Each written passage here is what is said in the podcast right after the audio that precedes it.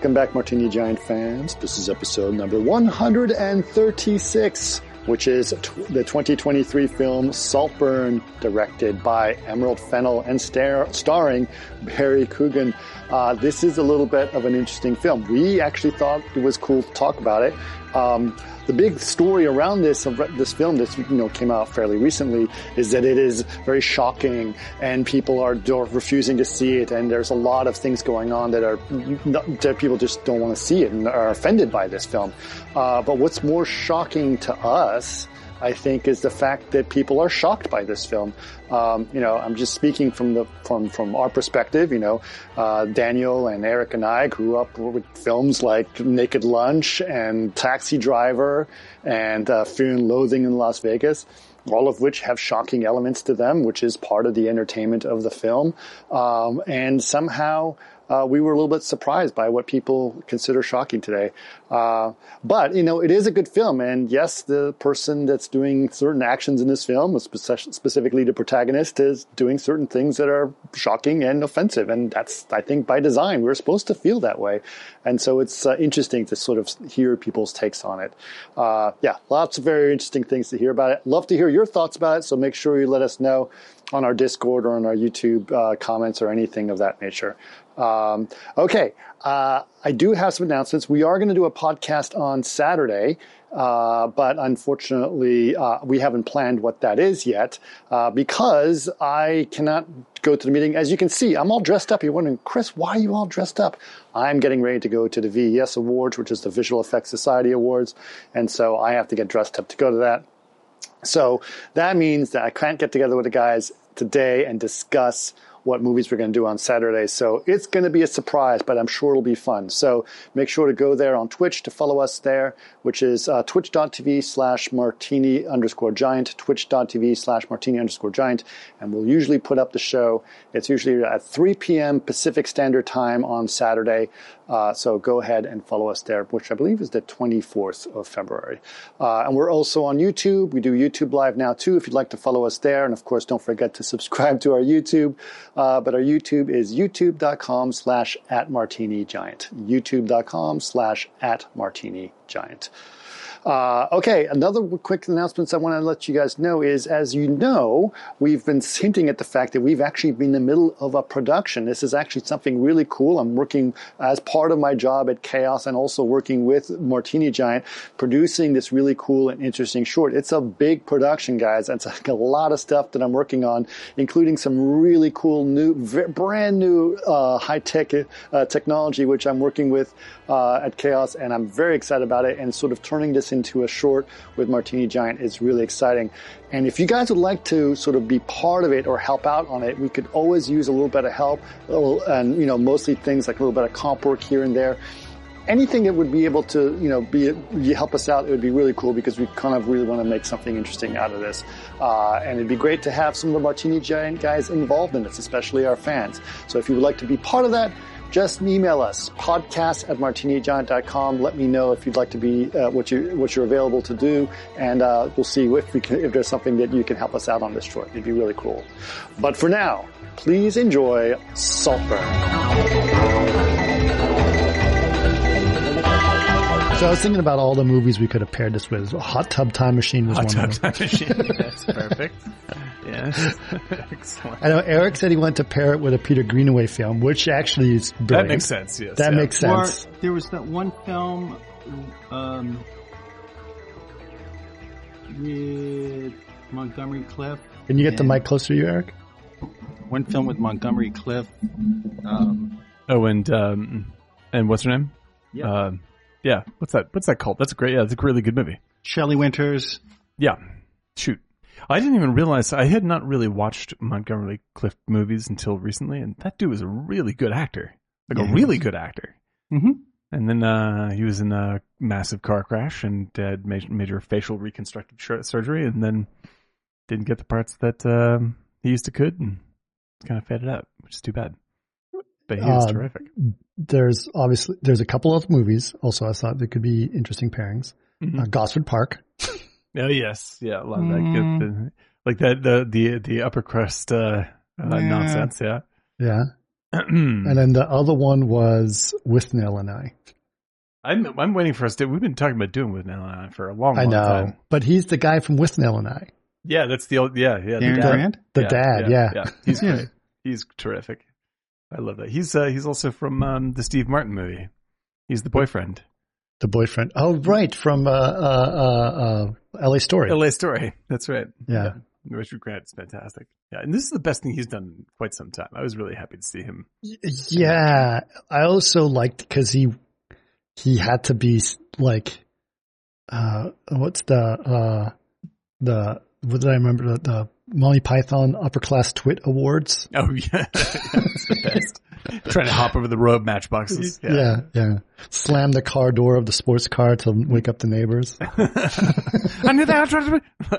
the announcer is the best part of that thing. Hopping over the. yeah, kind of what ridiculous. Uh, yes, Yep. No, it's uh, Uh, I, I I enjoy a good upper class twit movie. but the movie that this is most like is uh, the Talented Mr. Ripley. Yes. I think that is this is more or less a spin on the Talented Mr. Ripley. sure. And a vampire movie. Yeah, and a vampire says. movie. Yeah, yeah. It's a, it, it takes the concept of Ripley, which is also, if people have seen Purple Noon, uh, is the same movie. Um, uh, Pat- Patricia Highsmith uh, book, uh, Talented Mr. Ripley. The uh, like, and they're doing a, a Ripley show too because there's a number of Ripley books.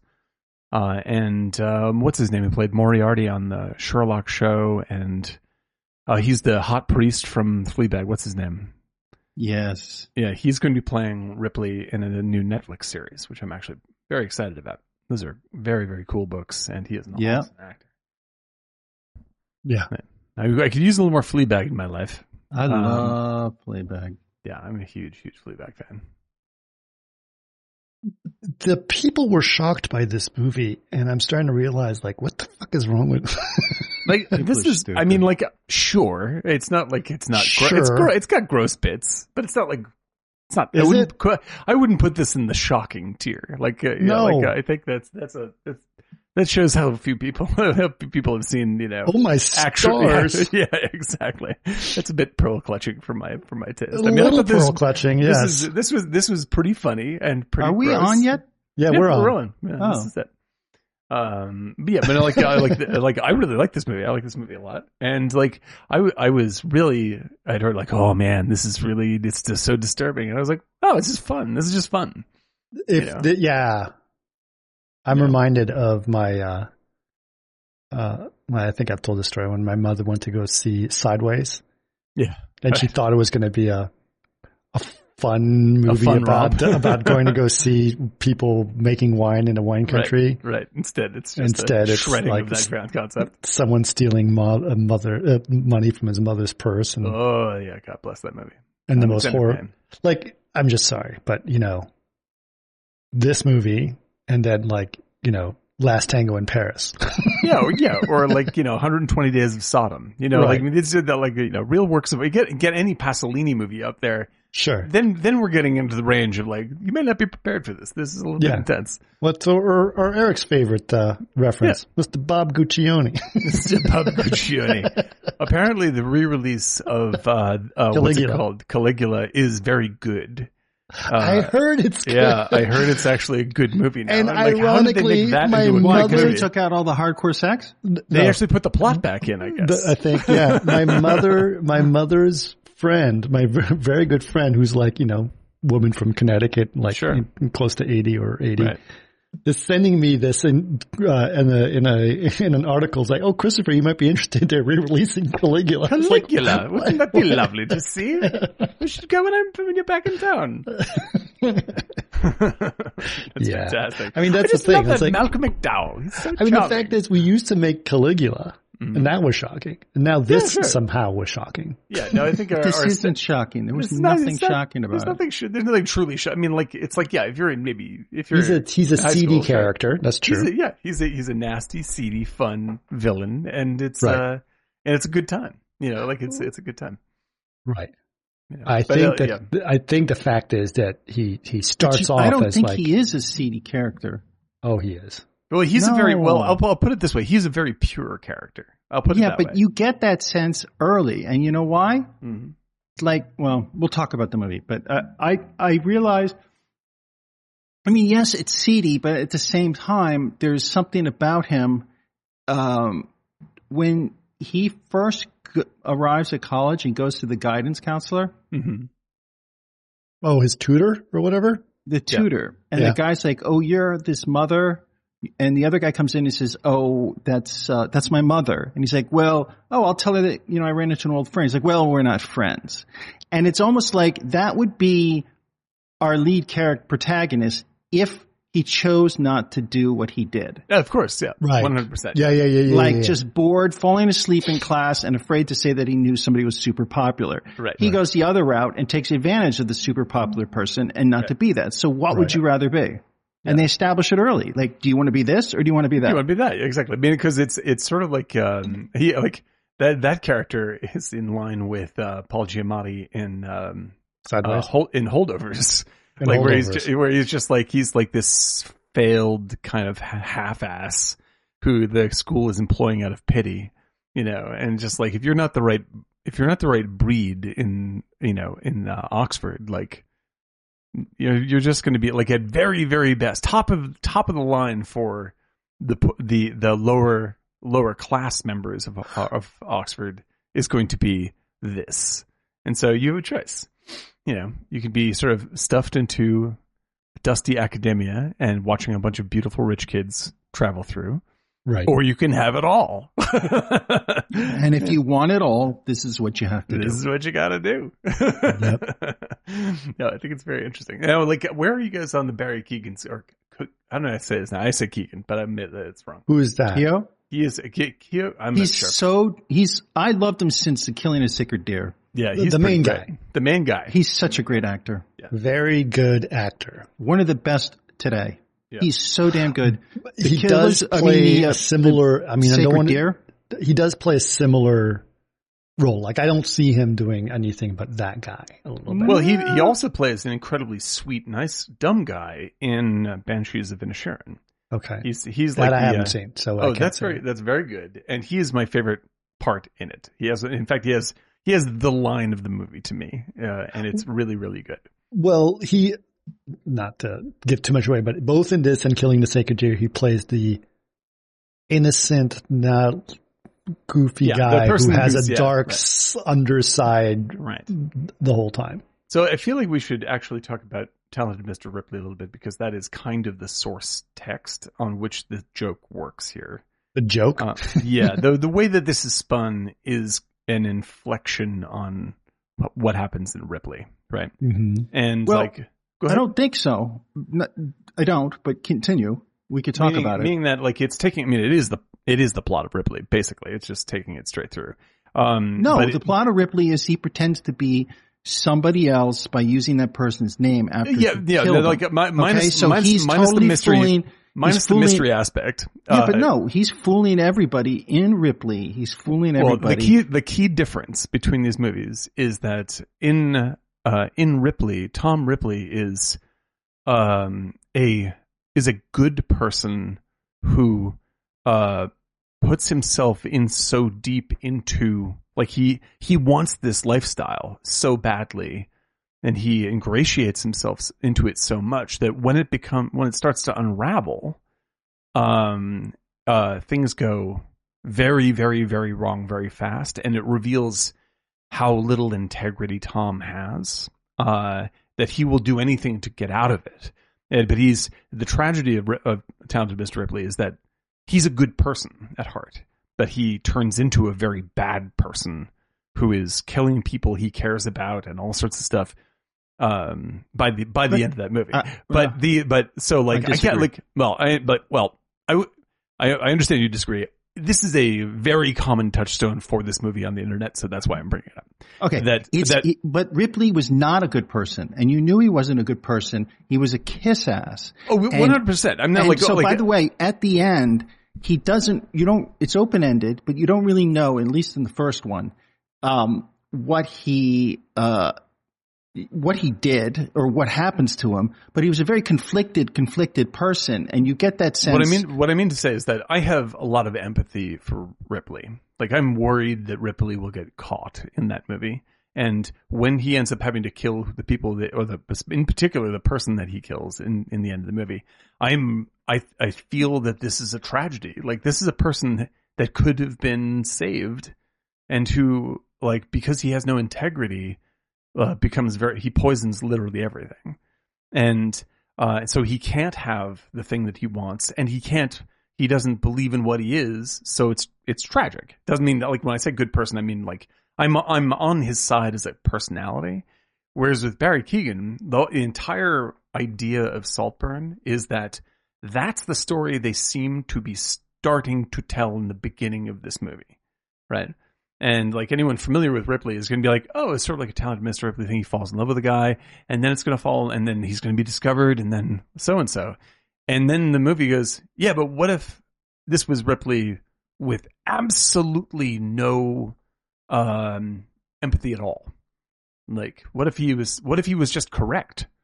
and I think that that's what makes this movie interesting because he is 100% un, uh, it is revealed that he is, and re- relatively early on, he has absolutely no scruples or care for these people, even in the slightest. Like they're animals to him. But but the thing is, you you see what he could have become is like that that teacher. Sure. I mean, Yeah. I don't. I both think they're. I don't think first of all Ripley was a sympathetic character. I don't think you, he was like a nice guy who fell the wrong way. He was selfish and he wanted something I- all on his own, but he I didn't agree. have a plan. He didn't have Yeah, a plan. right. And that's why you were always nervous because, oh my God, he's now exposed to this. This guy, it's more of a fantasy because he does have a plan and Uh, every plan seems to work out and they So, show you. We But the- disagree. we disagree on Tom Ripley, but we we do agree on Barry Keegan. Like this guy is going there with a very clear idea of what he wants to do. No, you. right? I root for him because you know exactly. Right. Did he want to be this soft guy, and um, or do you want to be like that teacher that he he was an advisor, Absolutely. or he went for it? And So it's I like celebratory at the end. Yes. And um, in the end, here's the other thing. It's like the wealthy people portrayed here. Except for the lead guy who looked like an English version of a tall Alan Alda, the other guy, the in Ripley, the people uh, they both seem out of touch, but you're more sympathetic for the people in Ripley than you are to these people. well, I take like I take the people in Ripley. and it's like, well, comical, whereas Ripley isn't. When Right, she's right. like, "Oh, she killed herself. We have to go to," that's just comical. Right, absolutely. And so, like, what, like, the, this is like, and the thing is, I, I, if it's coming across like I'm criticizing this in favor of Ripley, It plays like a, a Greenaway play, at least in the setup. I, yeah, like I think that what I think that this thing, I'm sure that she is a giant fan of Talented Mr. Ripley, and that's what inspired this movie. Because she's like, I, what if you, to, what if you took this and instead of having a like, because the setup of Ripley, the rich are really charming, right, and really likable, and Gwyneth Paltrow and blah blah blah, all the wonderful it's a, a place in the sun is actually It's- more what it is. but the but uh so like that with with with those rich characters they are revealed to be quite conniving and dastardly in their own way in ripley In which movie? in ripley in talented mr ripley so like no, no, they weren't. oh like They were not dastardly. They were Like, they, they- were exactly who they were, and it was real. It was how they was I- raised, you- and, like- and the only person that was I, not. I, I forfeit. I forfeit entirely. I'm not going to argue that anymore. So what? I'll, well, let's Well, go on. Let's talk about Saltburn. So this, like, what I do love about. I I'm not understand. gonna argue. Let- let's, no, I just having a understand. Let's- discussion. Let's, talk about. so about to Saltburn. cop out like that is Yeah. like Uh, just I- say I understand. Let's talk about Saltburn. So Saltburn. no, no, no, no. But that target. that's that's even more offensive. It's like, well, I don't get what you're saying, so let's just. I, I'm I do. out. I do get what you're saying, but all I, I'm just we're just naysaying each other, and which means we don't agree. It's okay, we don't agree, but like, there's no point in continuing that. I was just bringing it up because a lot of people online talk about it. So what I'm saying is that where we do agree is Saltburn is really fascinating because it's unusual to play a character like this as the hero when what he is doing is uh just coming to murder everybody. yeah, but Dexter, Dexter was a Absolutely, huge show. absolutely. It's a great point. Yeah. Okay. And this was more like a vampire film where you, Yeah. you cheer for the vampire. Absolutely. Uh, than, than you do. But I think social structure and all the character structure and everything between Ripley and this one are not even close. And for people to say that is they're missing because they don't understand that structure. The people were played real in Ripley. These people were comical and it was very much set up like a Greenaway play where everything is presented in these kind of farcical, even the butlers mm-hmm. and with, with this makeup on. And it, it was very kind of silly at times, but he carries this because he's so determined to win. Right. Well, And so you cheer him on to win no yeah, matter what. Well, and I think that this is what's interesting about how people are like th- this movie is relatively controversial, right? People are there are a lot of people that are angry at this movie and all this kind of stuff, and so like because of the because they do, like they think it's inappropriate to have a character like Keegan um, do such uh, uh, cruel and ca- like vampiric villainous things uh, to people who are instead represented as being the rich are not villainous in the movie; they're simply stupid. Yeah, Yeah. shallow and They're stupid they're they're shallow and stupid, and one of them is to really a point sort of comical. But absolutely, but they're, Parasite. yeah, Well, like it's, ca- it's, it's yeah, Parasite, but without any was like reverse at all. more Like, when they're, like- believable yeah, people. Right. Right. This is I agree with uh, Eric that this is absolutely a farce. Like this is a farce. It is. And you know how you could tell it's a farce?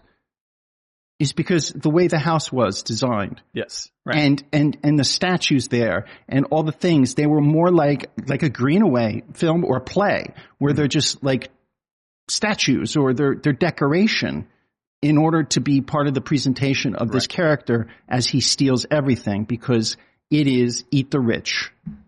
Right, and and that's what I mean. It's like normally, like normally, eat the rich stories are are portrayed in like you like you you normally would say, um, like for instance, with like I'm trying to think of a good example of this, but normally like the rich are a little deserving of what they get. Like in Greenaway films, like Cook the Thief, like her husband is a fucking vile monster.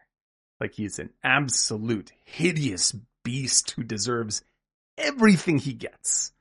Right? And so roasting him and eating him is hilarious. Right? That's great.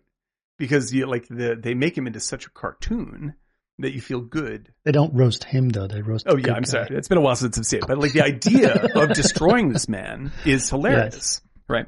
And uh, and so the uh, like that's the that's the normal tone for a classic Eat the Rich movie, right? And like uh, where you would have like a a a likable protagonist who is poor, who is fight, who is essentially uh, enacting the kind of vengeance you feel towards the rich, and the rich are shown to be supervillains. That's Eat the Rich, and it's really fun. This not only does it make the rich just sort of like goats, like they're just like and wandering around waiting to be killed, right? Uh, and one of them's even very nice and likable. Like the the handsome kid is just like, oh, he's just kind of sweet, right? And like all this, it also makes Keegan not even poor. like there's like he comes from a perfectly uh, upper middle class family. Uh, it is, it is for yeah. real, right? it- to me, it's more, it's more, um, some of the, it's like, like I said, Place in the Sun, Greenaway film, plus also King of Comedy, where King Yeah. of Com, that King of Comedy, you, totally you agree. Yeah. cringe with those moments, like when they go back to visit his Right. family. But it is really a, uh, I don't, you know, Ripley is, is a different thing. It's right. Maybe well, we disagree on the on the Rita Ripley, but like the, the that kind of flavor that I'm describing, where it's like there's a sympathetic hero who is who feel you feel like like you feel like oh man, you know he just you know like he's a poor kid that just like it's hard for the the poor smart kid to make it up to the upper crust because it's so closed off, and then the, uh, and the cl- then the rich guys are like a little bit sort of like once they're bored of you, they throw you away and stuff like this. in And which this movie? in well, m- in movies like the way that I read Ripley, but there are plenty of movies like Ripley that you, we would agree on. That in this movie they minimize all of that and they level the playing field almost entirely, which is Let's what I talk think is about really this Well, well, they level the playing field. They actually the the thing about Ripley is that immediately understand, you perceive him as kind of, um, he's intelligent, at least that the father s thinks he is. Yeah. When they do that, go to that uh, classical music th- at his apartment, and then he starts lying. But he's almost like he's almost like a um, a fuck up, Yes. like in a place, um, you know, what's it not a place in the sun, but in um, you know, the Montgomery Clift one, which is uh, I just said it. Anyway, he's that they're very similar. Here, you don't get a sense that he was a great academic. You don't get a sense of, but I, uh, of any of that. And he also, I think that lead character who is the son, who, you know, the Alan Alda, super tall, uh, uh, he actually has a lot of intelligence, uh, and he's real because he screws up right. and you get that sense. And so it was really just those two guys Mm-hmm. for me. Everything else seems so um, decorative. Right. Oh yeah, absolutely. It's all it's entirely ornamental, right? And then like and the idea of like I think that like what the movie is Place in the Sun. Place in the sun. Yeah, it was it was either that or something last summer. I can't It was which one. yeah, it was a place in the sun. Place in the sun. And So that that's with that's with uh, what's her name? Uh, black hair. Elizabeth Taylor. Elizabeth Taylor. Right. and Montgomery Clift, Great, and great, he's great, a great. poor guy, Right. and he basically cons his way up, and uh, he commits, he fucks up, he commit, he kills his woman that he was engaged to who was pregnant, and he still wants that wealth, and uh, but this is just it's framed so differently that you cheer this guy on. I find it very strange though that people didn't like it because he basically killed, stole, and and you know Well, he killed Here's people. here's my here's my feeling but quickly, on why. he, the, oh, it's yeah. the thing is, this is in the era where Dahmer was the number one show, Right, and right. Dexter was a big hit. I mean, there are so many stories where the protagonists are cruel and people still love it. So why the fuck are you? He Well- basically set out a goal and he did it. Yeah, and he shows let- you at the end. So why would you not like him? Let's get to the story because it's going to be hard contextually to understand this without it. But uh, but I, I I think you're bringing up some excellent points that we need to address, and one is people just need to get the f- grow a pair. yeah, exactly. Come on, I hate it's to say fun. that. It's a, it's a movie. Right. But, That's what's fun uh, about But it. it's, it's, it's, yeah, not everyone in movies have to be heroes in the way That's- that people think of heroes. I'm just tired Like, of what this what does the movie make you think about? That's what's interesting. Like, what, I mean, I think it's just the character, it's the classic character of like what No, if- I, I think it's also because he was gay. Now Ripley was gay, but you don't but realize he's not end. really gay either. he's just a, like he's just a monster. He's just a monster. No, He'll- he's he'll- just a he'll- monster. be- just be, just because you, you know, he has sex with men Everybody. too, with everyone. like, he's just he's just I don't give a shit. You're Yeah. I don't. I didn't Yeah. think he. He I think that's how it's read, come across as a monster to me. I think I think Chris, you're right, and that's that's how it's received, and that's why people he are is just somebody who about it. wants that so badly. Yeah. Okay, I'm going to get into the don't want to story so that this other makes more person. sense. I'm going to make because it doesn't make any sense without it. Okay, go. So I have to get into the story for this to happen. So the story is essentially he is goes to Oxford. Oxford is a very very prestigious school in uh, the UK. Uh, he is im- the opening shot is him going to school, Mhm. and he's immediately mocked for the way he dresses right. because he's dressing in a certain way that he thinks he should be dressing for that school, and he is not correctly dressed. Mhm. Right? But he's, got the- only mocked by the one person that mocks him throughout, who's Of more like a court gesture. Yes, because Yes. and that person is going to become a very important part of this hmm conversation, right? Because he's he's the one who's like, "You're trying to take my place." hmm Exactly. Right? Not- I I got the end. Right. I've I've uh, I've I've hooked myself up properly. Right. So he goes to this school and he doesn't fit in at all. Everyone seems to be friends with everyone. In fact, he makes friends with someone there who says, we're not friends with anyone. Look at everyone around. They're all friends with someone, right? And so they're all sort of like not accepted, very much outcasts, Mhm. right? But he eyes this one kid, tall, good looking kid that everyone seems to like Mhm. and is very, very interested in that one guy. And then runs into him, helps him out with a flat tire on his, uh, the guy has a flat tire on his bike, helps him out with his flat tire on And it bike. has to be said, this this dude is unbelievably beautiful. Like he is boy. just so like and like he's beautiful just as a per, as an actor, but they photograph him so lavishly. yeah, Like you're just like he looks like this living angel yes. personality. It's really, really It's uh, something about Mary, but boy style. Yeah, exactly, exactly. like, like what is this with this guy? He's so Right. handsome, And uh, and charming, and- sweet. yes, Just and obviously like rich beyond any well, we don't really sort of get into the rich part of things until Mm-hmm. we start to realize there's definitely different classes of people going on here. right, right? Now, definitely there's like the border school, the, the, the kids that go to border, uh, to boarding school, right? And then he is labeled at the, our protagonist is labeled as the, um, um, scholarship boy, right? right, So he got in there on a scholarship, meaning, right. You're not really going. oh, you do though, like you probably, no, you're I'm just probably saying from, smarter than from everybody else's. Yeah, exactly. From everybody else's point of view, they're like, you didn't get in the way you're supposed to get it, which is to be born into this stuff. Mm-hmm. exactly. Yeah, you're the outsider, right? And I know this uh, from you know when I went to Hackley. There's definitely these scholarship kids from Hackley at the prep school are were very much the same kind of feeling of things, right? Mhm. Um, so it was kind of an interesting sort of dynamic there of Mhm. like rich kids and not rich kids.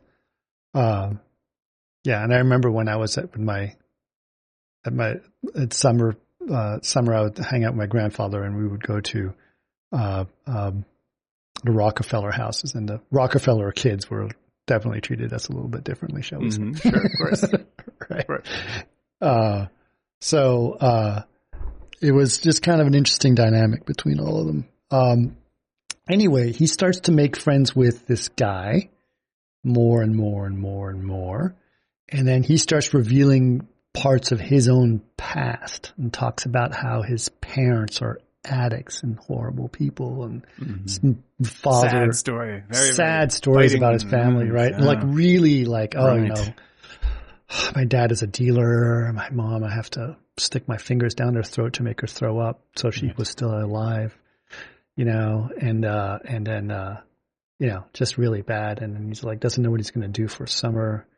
I don't want to go home. It's just horrible. It's terrible. I was like, what? And then his friends are like, why don't you come to, come hang out with me all summer? And Hang out with me all summer. It'd be great over at Saltburn, which is that. But it takes a while before we get to Saltburn. Like I really thought this movie, because I didn't know anything about it, thought it was going to all take place at the school, but most of it takes place during the summer in Saltburn, Right. right? So he shows up at the house and it's not a house, it's a castle, Mhm. right?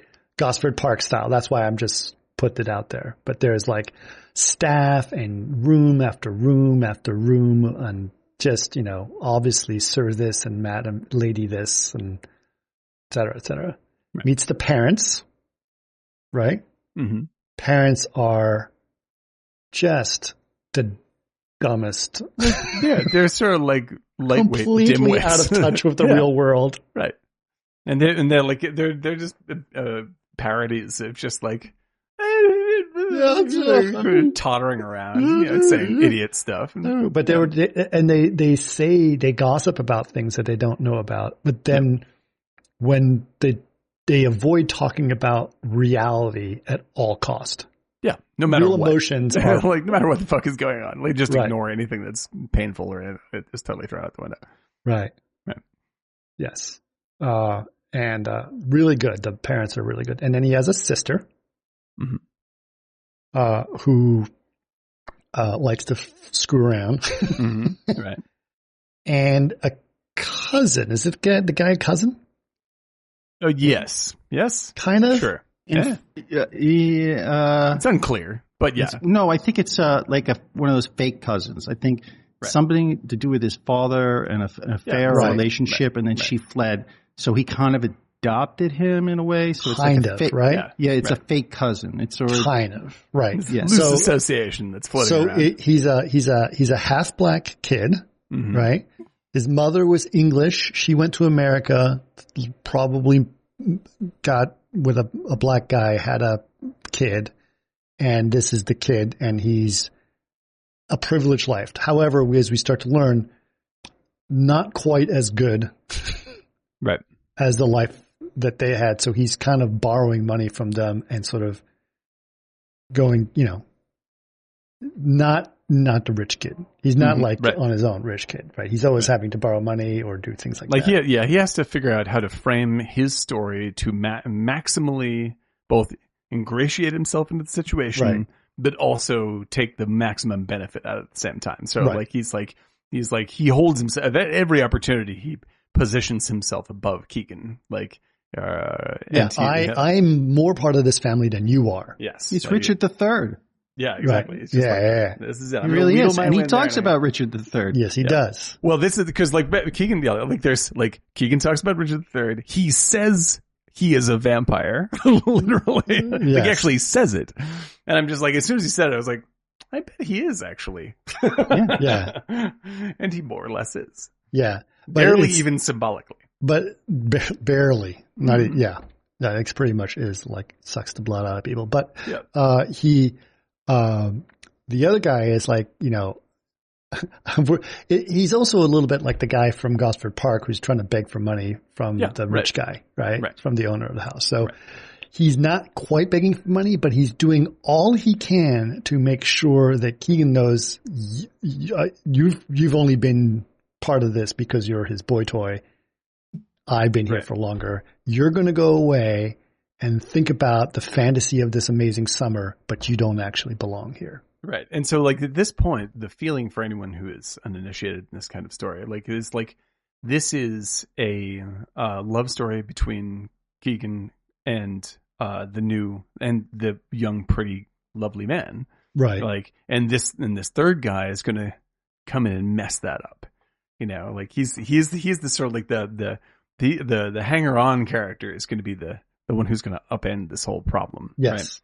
and uh and uh and so like at this point i think everybody in the audience is thinking like i'm on this i i feel like this is a like barry, barry is a good person and He is completely like comes off as innocent and naive and as a, sweet. as a naive innocent person and right. he's just fallen in love with this guy and now it's all going to turn slowly sour and that's what you think is going to happen He comes from a very broken home yes and he right. is privileged you take it all to at be face value right to privileged to come into contact with these people. so this is a love Which is like, what's the hard. opening This is says why I want to get to this point because I think that most people are going to think about what we were talking about at the beginning. It's like it's like he's a terrible person. yes In Within about 25 minutes, it's revealed he is probably a terrible person. probably, I think it's Like, more. certainly- I think it's yeah. closer to forty minutes, maybe Yeah. forty-five It, minutes like it you start starts to show its hand, and then at, at some point, it's just like, yeah, 100%. Yeah. when he starts to go after the sister, that's when Yeah. you start to go like, That's when oh, you wait. know, right. Yeah, yeah. And so, like the, I think that that the what is, uh, um, uh, I want to interrupt the flow of the story, but like,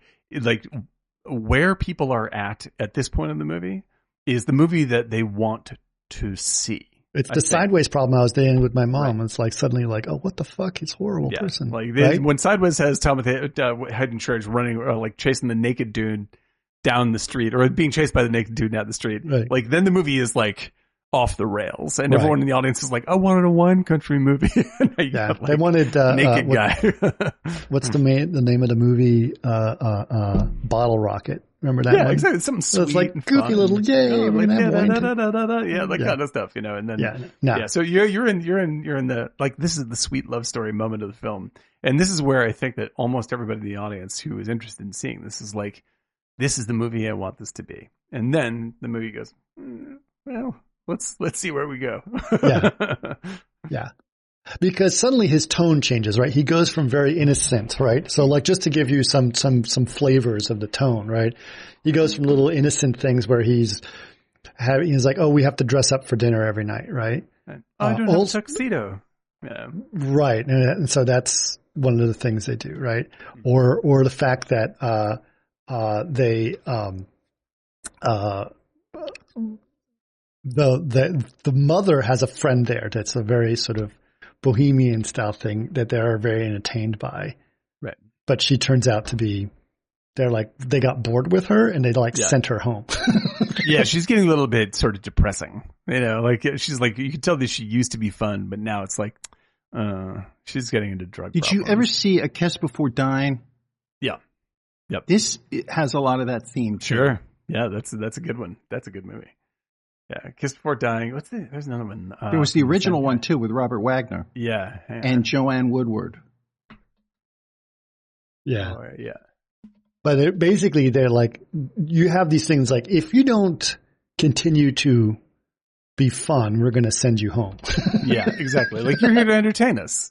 You know, Right. Like she's a, like I love I love her character too because like they're obviously kind of annoyed well, by she her. would think she'd be fascinating with all the crazy outfits she wears, Yeah. but she's really just a vapid emptiness yeah, inside. exactly. And she's Like, just like huh. her boyfriend is mixed up in uh, getting people killed. like you're just like, what the fuck is going on with this woman? Yeah. You know, and then she's just like, oh well, bye. And then they're they're they're perfectly happy to see her go. Like, oh, go goodbye. It's good luck. Bye. Oh, what a bore. You know, you know, like putting her up for, and so she serves you right as the example of what we, we believe will be happening to Barry. Yeah, if you don't, if you if you don't continue to entertain us, you're going to be sent home. you're going to be uh, sent packing. That's that's the that's the stakes. Right. This is the, like these aren't the actual stakes of the movie. These are the fake stakes in the movie. Right. Like this is the stakes of that kind of story, and that's why people are like, "Oh, poor Barry." Yeah. No. Which is like, "Oh, poor Dracula." Yeah. And in fact, there's that scene, like the scene that started it off, right? Is the sister who we Mhm. know is very promiscuous, shall we say, Right. shows up in front of his house in a see-through dress, right, and she's like night. trying to tease him on, tease him out. kind I was like, come stuff, on outside, right? so she can manipulate him. Which is a similar scene to Bram Stoker's Dracula. yeah, exactly. Right.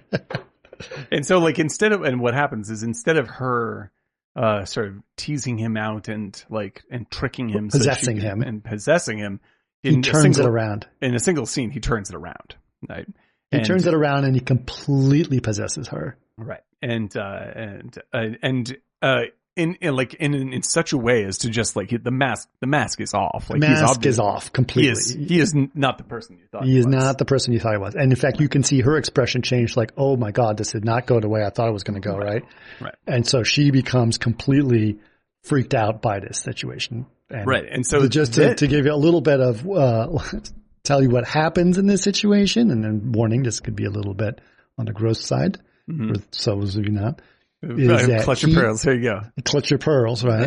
uh, what she does is like, oh, she's there, and he goes to seduce her and starts putting her his hand between her legs, and it turns out that she says, "Oh, it's the wrong time of the month," and he says, "I don't care." right And then there's a lot of sexual things that happen with right it includes a lot of blood. Let's just put Yeah, that way, right? And and then he's just like, don't, don't like, don't worry, I'm a vampire, so it's fine, You Right. know? And you and like, and she's just shocked, but then there's right. he and so go ahead and it is yeah. What's also funny was the mother Mhm. before was it before that scene? I think it was before that scene. She goes, Mm-hmm. "I used to be a lesbian in college. It didn't work out so well. Great line. Women are really wet. Yeah, Men are it's much drier." much, much drier. It's it dumb was like, stuff she oh. says. It's uh, It's a weird thing to say. yeah, exactly. it's so funny. Like, uh, like I think it's like I've never been the world's biggest Rosamund Pike fan. Like, I think she can, she has been appropriately cast in movies. Like, I really, I think she's terrific in Gone Girl. But I kind of thought that that was what she did. Like, that was her shtick. Uh-huh. And I was proving very wrong. She's actually very talented and she's, She's extremely funny. this. Yeah, she's is. extremely funny in this. Yeah, And so I I I, uh, I retract my earlier criticisms of uh, I like she was taking Gone Girl style roles because that's what's Yeah. paying the bills. I get it. Yeah. So I get it now. You actually are a good actor and a very funny one at that. So right. my But the best, the best scene of the conclusion of the the encounter with the with the sister and the whole thing Mhm. is an amazing shot of him cleaning off in the tub and putting his face underwater and the blood coming from oh, his it's mouth. great, And beautiful. it just looks. we should first of all, we should looks stop and say this is a gorgeously shot movie. This is a Gorgeously shot movie. film. And the fonts are great. And the titles. titles are incredible. The titles are like one of my favorite titles in many years. yeah, Like when the when that main title comes on with that deep red and the squirrely animation, I was like, oh my god, that's Right. insane. like that's absolutely a plus design. right. But I think it's also like just just the uh the way that he looks at it just it just looks like fangs of blood, right? Yeah, when it comes out. So it has a very vampire look Yeah. and it's shot from underwater, but there's the reflection of it from the other side of the water. You know, the way that reflection works. Just really cool. Yeah, Really it's, interesting. It's beautifully framed. It's a, uh, it's almost a, it's an Academy ratio movie, or it's almost a square movie. And uh, no, it's, no, it's uh, three, four. Is it three four? Yeah, it's three four. So it's really, really, it's an it's an, an unusual frame. Uh, like you're going to get In letterboxing on letterboxing on the side. So it's like an Right. old movie essentially. Mhm. Uh, but they, they And apparently the choice was to do that was so that it looks more like you're looking into a world as opposed it's a to yeah, it's a keyhole kind of feeling. Keyhole. Yeah, yeah. story. Um, but yeah, so like this, and this moves into the sort of second phase of the movie where you're like, oh, he's actually a different person, sort of more devious person, but I'm Mhm. still sort of treating everybody like they're I- like he, they're I- people. Go ahead, Eric. I picked up like when he was at the bar and he was Mm-hmm. hanging out with that mathematician, and then the mathematician goes to the bathroom, and when he comes back, he's sitting with The the plot other kids. guy. right. Yeah, and he thinks nothing of it. That was like for me, like okay, I know Oh, 'cause it's definitely yeah. It that definitely was the pivotal time where it's like okay, he's not who he says he is Right. at all. I, I saw that more like, well, I moved up in the world. Yeah, like uh, uh, they fr- they certainly frame it like it's like here's the first mistake he makes. Like he's he Mhm. wants to move up, so like he like and I was like, oh, they're setting up this character because then this character will later pay him back in kind at a key moment. Yeah, Like yeah. that's yeah, the kind not, of setup That's not that what is. happens. That's not what happens. Not what happens. Like Not and what it's, happens. and it's very it's very cleverly dressed up to look yeah, like something. it makes you think that you're going to watch.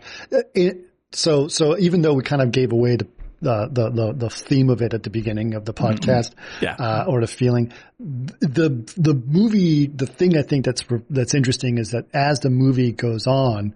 You think you're watching a certain movie and then it's revealed slowly, slowly. No, it's not that movie. And then you think you're watching another movie. No, it's not that movie as you keep going along the yeah. roads, right? I mean, like he, uh, Barry K- Keoghan, whatever, Keoghan, um, Barry Keoghan changes into a different person with each act almost. But they also in they also show him in the very beginning with this kind of uh, going up in a, different time frame where he's actually with the mother at the end. Mhm, sure, and yeah. he's talking about falling in love. to Well, yeah, because yeah, the first question in the movie is, "Did I love him?" Right, and so like the movie is trying to frame this as if like terrible things will happen, and you may question whether or not I love this guy. Right. right, and so like that's the interpretation that I had in the first opening couple of seconds, right? Yes. And because that's because I'm expecting just a regular, a regular story, you know, and then it plays into that Uh, and all these things. Because I think, the I way they shot the him. guy though was more um, gay erotic than than it oh, was. 100%. Oh, 100%. 100%. And the thing is, like, I think, what, like, you bring up a great point, Art, which is like when he blows off the math dude, like, it's a great example of how the movie, like, is actually showing you, like, straight up showing you who, Who this he person is. is, right? But it contextually frames it so I read it uh, as a different kind of scene, right? And now when I think about it, it's like it's plainly obvious. But because I'm thinking of it a different kind of movie, I read like, oh, that's his first mistake, and he's actually like, and I, you know, I have, I'm telling myself a story, which is what the movie makes you do, which is really why people are mad. Ultimately, I think what why people are mad about that, well, like the reason why people are mad about that movie is because the movie makes you tell yourself a story to support what he, how he is acting, because you want to believe in the story. And in fact, it's not telling you that story. Like, and the story that you think is happening is wrong. and that's the fun of the movie, you know. But like, I think that the, as it goes on and he becomes more and more re- revealed as, you know, uh, as, uh, as Pan. like, Yes. uh, But he clearly has a very strong sexual attraction to the guy, oh yeah, like that's because right? the guy Because is it's like, not, he's not just using the guy for the life that he wants. right. He's actually very sexually attracted. It- I think that that's I actually think the they were having a relationship. I, well, I think it's as close as he can have to a relationship because what he wants is that pure, like absolutely pure inward and outward beauty of everything. You know, like the kid, this kid has it all, is a good person, is beautiful, and is untouchable. Like he's free of the world entirely.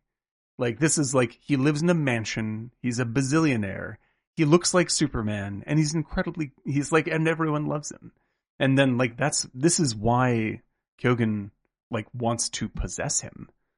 Like and like he's just like I must consume this. like this is what this is the stuff that I must have. And Right. uh and because that's the experience I want to have. I want to have it all. And he is more than Saltburn. That kid He's represents it all. Yeah. You know. And I think that this is the like he is so perfectly young Christopher Reeve Yeah, he uh, is. you know, overwhelming in this movie, and uh, it's so lovely that uh, you can't help but want it to be a tragic love story if you're going to have that dude in it. Right. Uh, and uh, Remains at the day. Yes, exactly, exactly. It's And, not uh, that. and it is not. you see, No, every well, time you think it's something, it's not quite that. yeah, right? Exactly. And, really, what it is, you're right. He's a Dracula. He's a, he's going he's a in fucking there, monster. He's a monster. He's a monster. right? He's here And even it- what's interesting was revealed is like you, Tom Cruise. you, Mm-hmm. you, yes, you go through the beginning of the, Interview with you know, you revisit the beginning of the Yeah. story under a new context Mhm. when you see what's happening. Right. Uh, but, uh, yeah, and he also has this, there's a whole thing about he's infatuated with the attractive young boy who is in the bathtub. And then the Right. big scene that had everyone horrified was in the bathtub scene, right? So, Right. uh, So- which is almost a giveaway. Like it almost like it doesn't even need to be in the movie. I mean, yeah, it like can what- be. it, it should. It certainly should make you question what he is, like what he's really doing. Is this He's like an a- addict. Yeah, exactly. Like because it's beyond like it goes beyond a lustiness into something yeah, way other, right? Because like you know, it, to tell everybody what happens, uh, he sneaks. He's spying on the he guy. He sneaks a peek. He, he share he shares a bath. He, there's a bathroom between their two rooms in the mansion, and he goes to the bathroom and he spies through the door his friend Yeah, masturbating in the bathtub. right. And so he just waits till he's done. The water's drained. The dude leaves, and the water starts to drain. And Keoghan runs in, jumps in the tub, starts slurping the water, the water up out of the drain. And Right. like it, at first, you're like, "Oh, this, it's like by the way, made people run in horror. that's a bit much." Right? That's a bit much. Right? I mean, yeah, think it's a little about like sure. you know, like- why don't you go to Freddy, give me a stick of butter, I teach you a lesson you never Yeah. forget. That's That's that should make you run in yeah, horror. That's that's a little bit better. but yeah, like it's like you know, like if you're watching Salò, then I then you gotta brace yourself. But like the Right. but with this, like the scene starts out as like uh, or man bites dog. yeah, man bites dog. See, exactly. Like the scene starts out as like um, uh, a romantic infatuation of, of looking on, right? Like a sexually tinged romantic infatuation. Then it Mhm. goes into like really lustful infatuation, and then it just becomes like he's just consuming this literally. Like Yeah, he's just like I'm I just feel I'm just like absorbing what this. drove the. I I do feel like I so I watched it again today. Like Mm-hmm. they actually they don't show it, Mhm. but the way they looked at each other and things, they they were sleeping with each other. Oh, they had doubt, yeah. intimacy, and it's so it, it's this. like the kid, the the handsome kid is totally fallen for Keoghan without a doubt. You know, like but Oh it's, yeah, well they keep talking about the fact that yeah. oh he's your boy toy, he's going to get bored of you, but that just Right. means they're sleeping together, all Yeah, right? exactly. And like that, that's that's that's that half. His half is a love story, you know. Right. Uh, and but uh, Keoghan's half is is something completely, almost otherworldly. Right. And uh, I think that this is the this is the sort of the genius of the movie is because as it goes on, you know, things get more and more intense. It is discovered uh, the young beautiful boy uh, discovers that Keoghan's been actually lying this whole time. Yeah, yeah. Let's let's bring this up a little bit because this, yes, as we we discovered, like, okay, he's weird and seedy. He's got a different vibe. He's got these sexual perversions, right, with the sister and the brother, obviously, right. Strange. Uh, there's the other kid, right, who is constantly trying to undermine him, Right. Who he also seduces and has sex with him, Yes, right, right. Which is actually one of my favorite scenes in the movie right, because like this kid is so on his case the whole time. right. Like it's just it's really really competing. yeah, like competing, competing, competing. Yeah. And that is a better like that scene is a better uh uh dominance scene than oh, it's uh, total dominance over yeah, him, than right. than the one with the sister. right. Like, I think I think it's like this is real. This is where I'm just like he totally turns this guy around into Right. This into this like turns all of his emotions around and all of his anger and all of his fear around into desire, and it's a brilliantly done gag. Like I was Yeah. just like, oh, it's a great fucking scene. right. You know? Right, right, right. And once he wins that dude over, I'm like, this guy's dangerous. well, it was funny. Like they like you know, for example, they have a party and there's like, oh, we're gonna.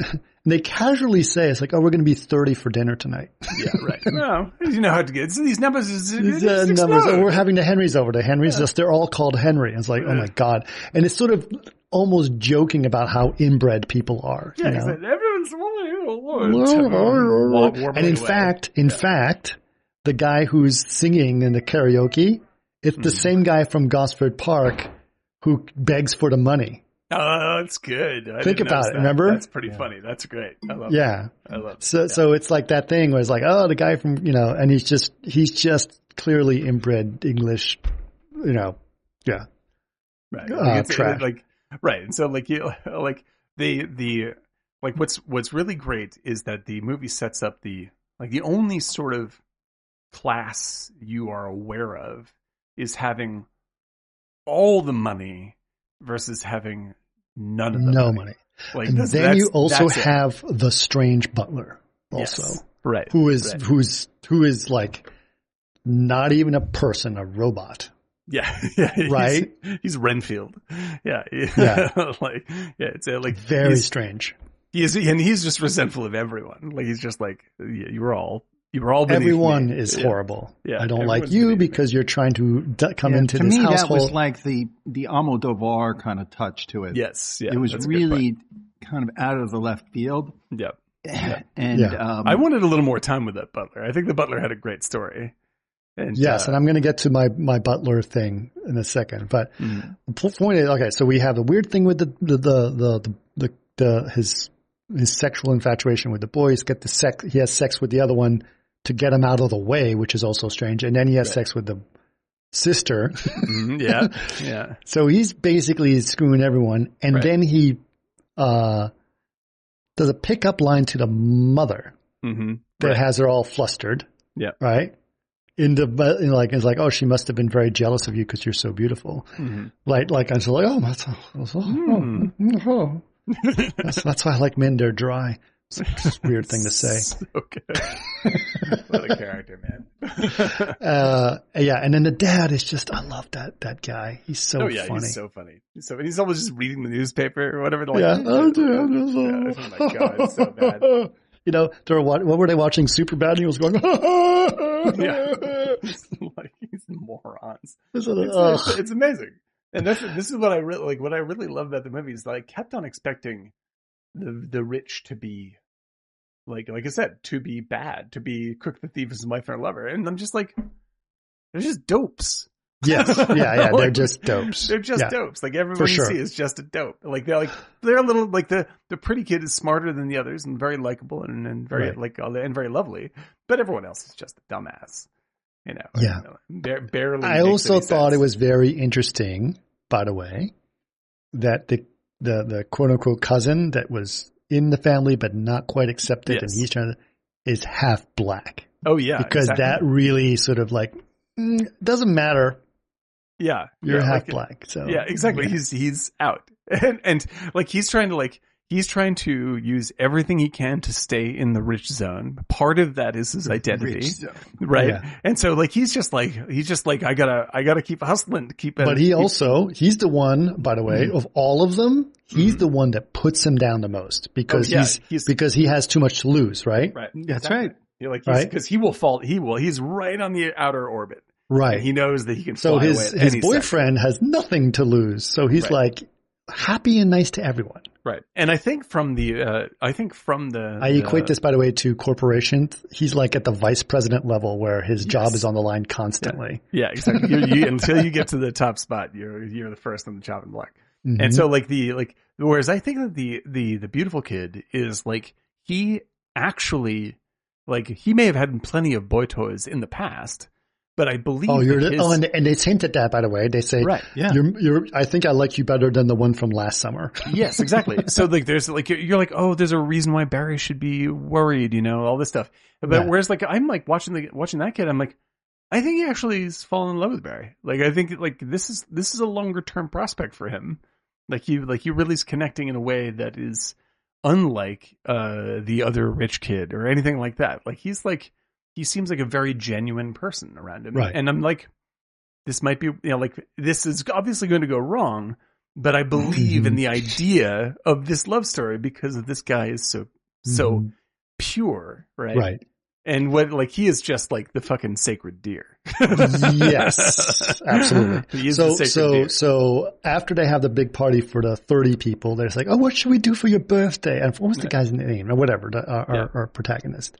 And he's the you know we should do something for your birthday. Maybe we'll have a party.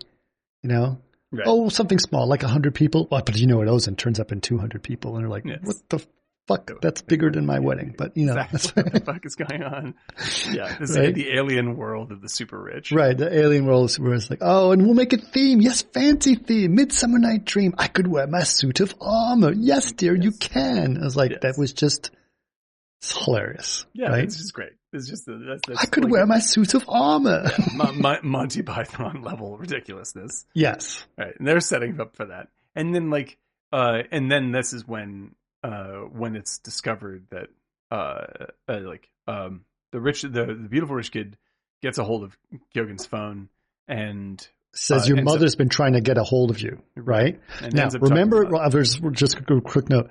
He said at when you were in college that his dad died Mhm. and cracked his head on the pavement Right. because his dad, you know, was probably on drugs or whatever, and his mother is in mess, and like this whole situation. But then he's like, "We're going on a road trip," right? yeah, right. And then Yeah, slowly gonna revealed that as they're driving, is like, "Oh shit, he's taking you to my to his house," Right. right? And they go to see uh, his house, And as it it's a goes to the house, it's a very nice upper middle class house, and perfectly the, nice house. and, and, It's like, and the- wow, your and the- mom's picked herself up. yeah, your Yeah. mother's really done well for herself. right, right. And then you get She to meet opens the door. and the father, who's totally fine, and everything's totally great. fine. Yeah. They talk about how they used to go to Mykonos every summer, Right? and and and then oh, and his sisters. You have and there's sisters. nothing about them that is even um like you're not it's not like with the other family the saltburn family like these Right. are relatively realistic people and Yeah, you're like Absolutely. there is nothing Loving, happening and they here adore their son. yeah like there's nothing here that would turn him into what he is He didn't do it. No. not abused he's not nothing he's just like But that is the psychosis of a Kiss Before Dying, yes, where he has right, normal right, right. family and yeah he just he just doesn't want to be associated with them. He's Yes, a exactly. psychopath.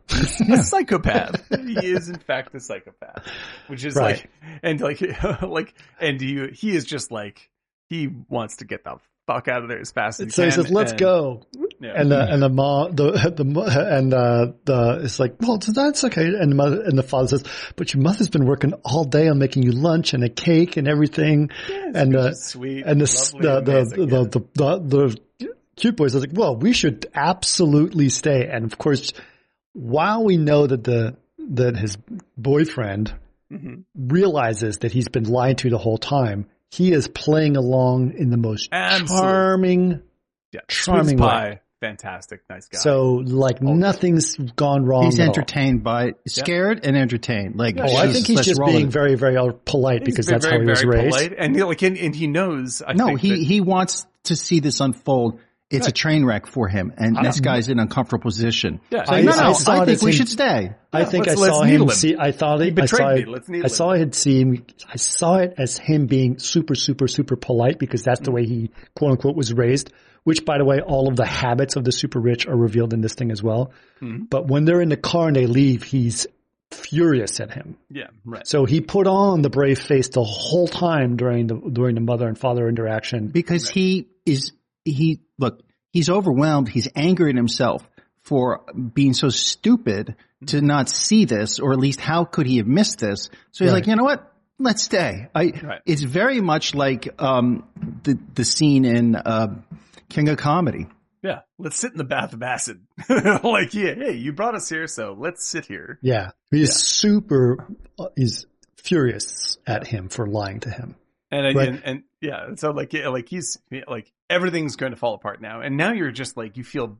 I felt bad for him because he had clearly invested in this relationship, and it's being pulled out. The rug's being pulled out, and and still at this point, I'm thinking, Keoghan is not like he is not a monster. He's. I'm still thinking like this is a relationship that he values interpersonally, but he so wants to be on the inside that uh, that he's risked it all. That's what I'm thinking. This is also not true. Right. like, like this is this is not true in the slightest.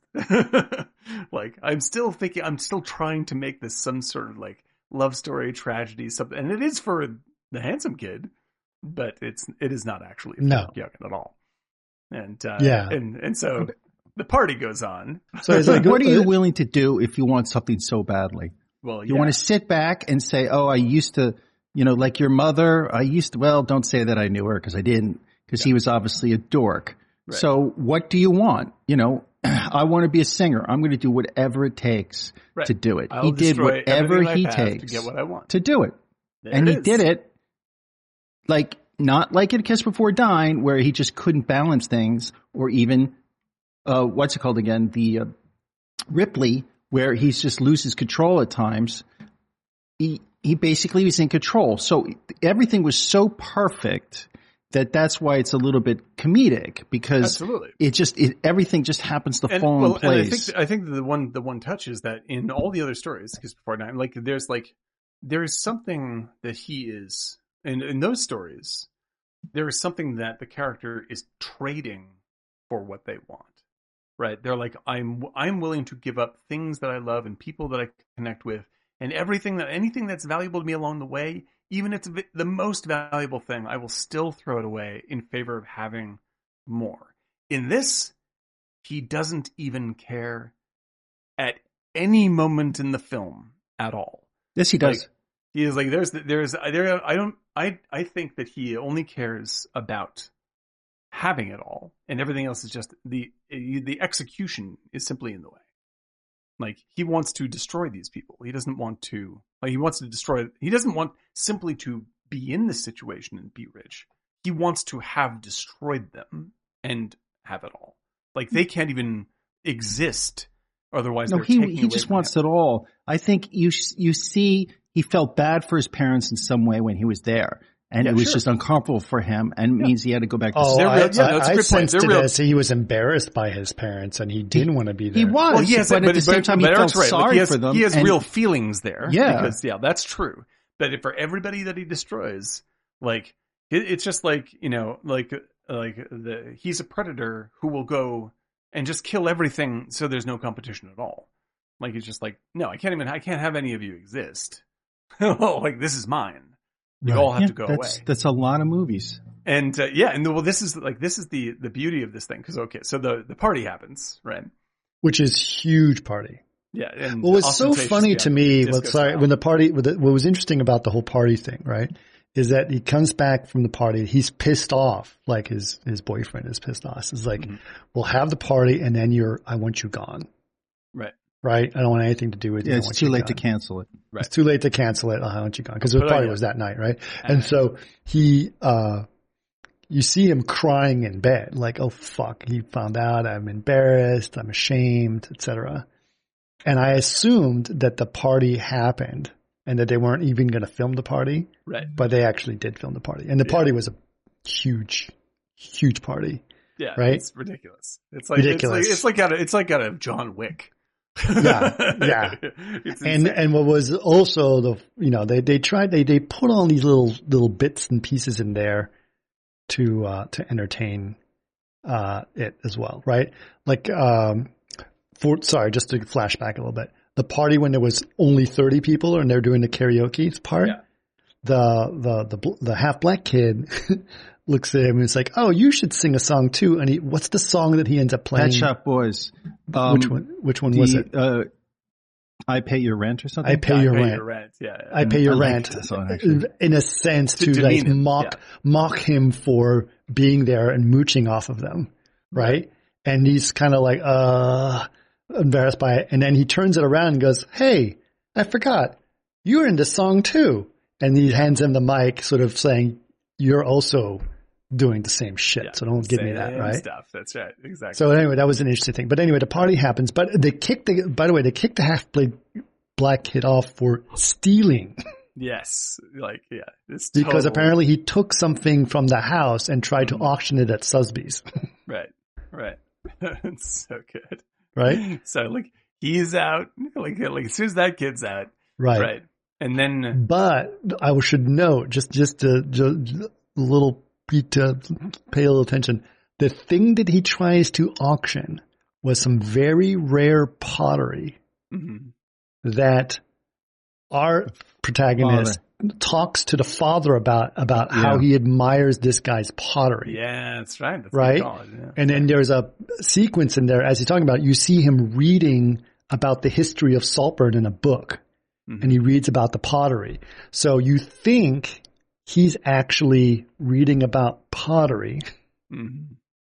and trying Right. to impress the dad to be part of the house. And then what's the other kid ends up taking that pottery, quote unquote, and selling it at Sotheby's. But anyway, we'll get to that. Soth- Sotheby's. Sotheby's. Yeah. Sotheby's is hard to say. It's kind of like Worcestershire sauce, you know. Sotheby's. It's a little harder to say.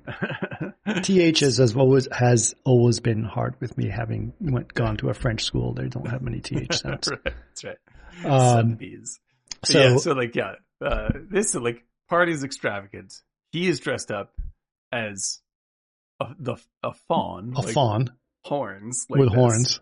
right? So and uh, and also the figure of Pan features very heavily in this sequence because Right. that's at the center of the, The shining style maze. they have. The Yeah, shi- yeah. Very, very. yeah. Yeah. Like, she's obviously a, a- yeah, she's like her she is very very in touch with her Kubrickian muse in this movie and that, that's Yes. the biggest biggest nod. Is it a female director? Yes. Yes. Yeah, writer director. Uh and uh and I think that she's really she's really interesting because like I, I'll get into it a bit but like I think that she like what she's doing in the movie um uh, is similar to the script that she wrote for, for uh, Promising Young Woman if uh, people have seen that um, which is another movie which is about sort of the audience getting what it wants and feeling very weird about it. Uh, and I think that that's that's that's the thing she's kind of driving home here. And so, like when things go wrong with the party, they go as wrong as they've gone in the movie. Right. Yeah, It's like Well, the- it's kind of the same thing. It's it's a little bit like Fight Club in a sense of like, oh wait, I'm cheering for the bad guy the whole time, right? Mm. The problem with Fight Club is people still think he's the good guy at the end of the yeah, movie. Yeah, well, this is a great point because it's sort of like a, the, the the negative reaction is is very similar to the neg- the negative Fight Club reaction. Yeah, that's what I always yeah. in yeah. reverse, right? Right. It's, a, it's a, like yeah, for a re- reversed reason, right? And so like the uh because both people like and people that that hate Fight Club think that Fight Club is endorsing what it's actually decrying, right? right. And It's talking This- about how you could accidentally get seduced by a very bad person. right, whereas this movie, uh, you are Tyler Durden. Or rather, Yes. you you are you are uh, uh, Edward Norton, and he is Tyler Durden seducing you. Right. Like, Mm. like this is the br- the brilliance of the movie. I think is that as it slowly unfolds towards the end, and the depth of his villainy is revealed, is that people are mad because they invested in this as a love story that is very much on their side. Like it's gay characters. These are like he's a downtrodden person, you know, who's like you know he'll never have a chance at this either forever an outsider kind of thing, right? And now, But I'm- it's such a hard edged have or have not yes, that it's hard to really Well, I say think that. I think that the trick of the movie, and this is what I like about it, right, is that it's doing this on purpose. It's trying to get Yeah. its core audience to identify with Barry Keoghan in the beginning, right? Um, because uh, it is actually there. The movie actually exists to uh, set up a critique of your own actions and beliefs, right? And so, like the that this like I am a I'm a very I'm a big liberal leftist crackpot guy. I am very pro LGBTQ and uh, like I'm everyone I'm on friends on Facebook and the anti-Trump and all that stuff. One hundred percent. So now my best friends are gay.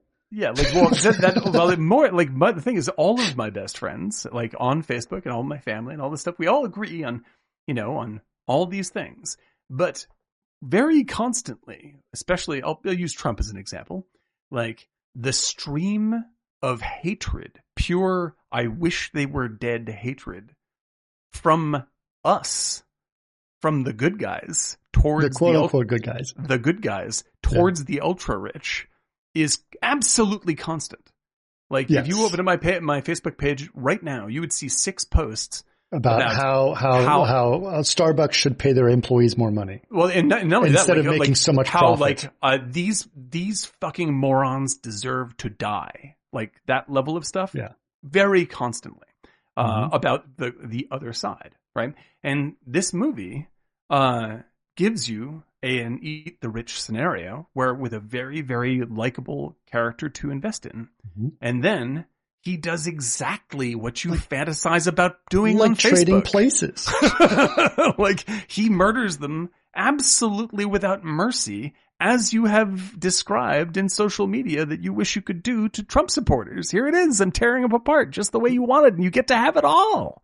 Right. And you, when you see it from the outside, you go, well, that's kind of fucking weird that I Yeah. want that.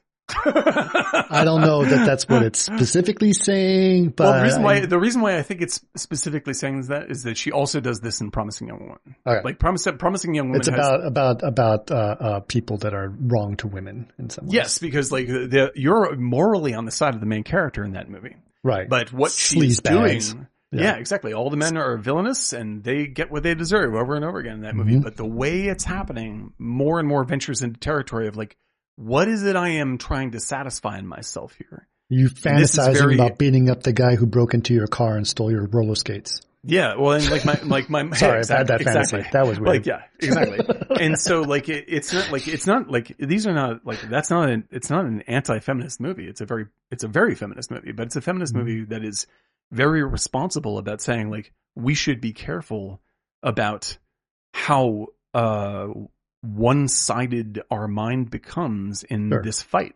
Because like there's a there's a wonderful scene. One of my my favorite scene in Promising Young Woman. She uh, there's a confrontation where she's going to go to uh, what's what's his name? Wonderful actor uh, Alfred Molina, and she goes to Alfred Molina and sort of just says, "This is why you are a terrible person." Lays it out right, and instead, unlike all the other men in the movie, uh, who are just like, "What are you talking about, bitch?" Blah blah blah blah blah. Like he breaks down crying, and he apologizes to her, and then he apologizes to her so abjectly and without even the remotest reservation, like bowing before her and pleading for her forgiveness for so long. And he's absolutely honest in it that there's no way not to feel what the fuck am I asking this guy to do? Like what Mm. what do I want here? Like Mhm. this yeah, like he like he should pay. He's a bad person. But at what point am I doing this for my own ego? Like what is going on? Right. And this this is what Saltburn sets up for the audience, and that's why I think people are so mad. Like, of course, I'm like I you know like I'm as fucking frustrated with giant you know, rich douchebags and corporations and fucking all these assholes, like as everybody, you know. Um, but if we're not careful, we uh end up becoming quite Barry isn't that Yogini in our brains. but isn't that And what happened in revealing of that. Parasite too? I mean, Parasite does. Yes, but, but but and Parasite uh, has it going both ways, right? And Right. so it's easy. It's easier to sort of look at Parasite because it, it it attacks you as the as the audience, but it also reserves a lot for the rich. It just says like both sides are making very serious mistakes. This one just goes, Yeah, but they present you the, are making a mistake. The, the structure, class structure, is so much better than this. This was Oh yeah, yeah. This is theater. absolute. This this is absolute complete theater. I mean, the, Total the, the rich are a caricature. Yeah, here. because That's it's right. because it Yeah. actually because it actually has nothing. are. This movie has nothing to say about the rich. It only has something to say about its audience. Like that's that's what it's that's sure, what it's setting sure, up to sure, do. sure, sure, sure. I mean, yes. To be honest, the the it's such a caricature. It's hilarious, and it felt almost Monty Python esque. Yeah, and it's very funny. Like Yeah. it's uh, it's it's super funny and very enjoyable. But the the great trick of the movie is that it is played on me. You know, and it's like in the end of the movie, I'm like, why was I, why was I looking forward to what he did? right, Like, what is this? Is fucking strange. right. Like he, like he is, he is, he just he does, he goes beyond, like, oh, it's a tragic love story where he kills somebody, or it's like, no, I'm gonna fucking vaporize this house, like stole it. That's all he absolutely unrepentantly, you know, and then Yeah. dance naked on on the grave of Saltburn, like that's what he wants. Yeah. You know, and that level of pure, uh, covetous vengeance is very embarrassing Right. And I think that that's where people have a because like people want to see characters like this, and I understand why they're why they feel this way, but they want to see characters like this played in a favorable light because they identify with them and they feel that you know like these you know real oppressed people and people in very bad situations like that's the story they want to hear because it makes them feel good about themselves either for uh, you know like feeling that somebody cares about them or That's- feeling that their care is validated. That's how social media works. Yeah, but this is what we this is what we're venturing into, people. That's it. And I yeah, think that social that's media specifically is about making sure that you get spoon fed the same feeling that- that, you're. s- social And if you this- get anything outside of that, it's like I don't understand how I people can live in this world. Yeah, people like you, uh, like everybody's. My my vision of the outside world and people that are not in my bubble is a cartoon. It is, uh, it is, uh, uh, the mother in this movie. Like, like that's the fucking Republicans in my brain. You know, like they're just about ha, ha, ha, and they're up in the. They're, I don't know what they're doing. Like that's Yeah. that's the social media image in my brain because it's the only thing that is ever presented to me. They're not real people deserving of empathy uh, at all. Like they're mo- they're just animals, and I can slaughter them. That's that's where it pushes us, and I think that's that's essentially the the what the movie lays out for you is like, be careful what you actually want. Like, what is it you really really want? Yeah. because when you Because get it, at the end, might- he looks like a monster. he's a fucking Yeah, monster. but he he's somebody that wanted it so badly he did it. Mhm, Some guy exactly. wants to become a spro, a pro sp- uh, sports player. Absolutely. That's it. That's This is it. what you I, I do, did right? whatever it takes to do it. Yeah. I did whatever it takes to run my, my nobody else empire. matters murder machine. But in order to, the get top. that level, you have to. The, uh, the people that he he didn't he wasn't the people that he took over. He just took their property, but they inherited it. Well, you mean he, he like he goes beyond like I don't think he's like he's not just getting them out of the way. Like he is very much obliterating them. Like he's like it's it's more important the level of the destruction than Right. simply uh, getting them out of the house. Like he just make them poor and then he, he wins.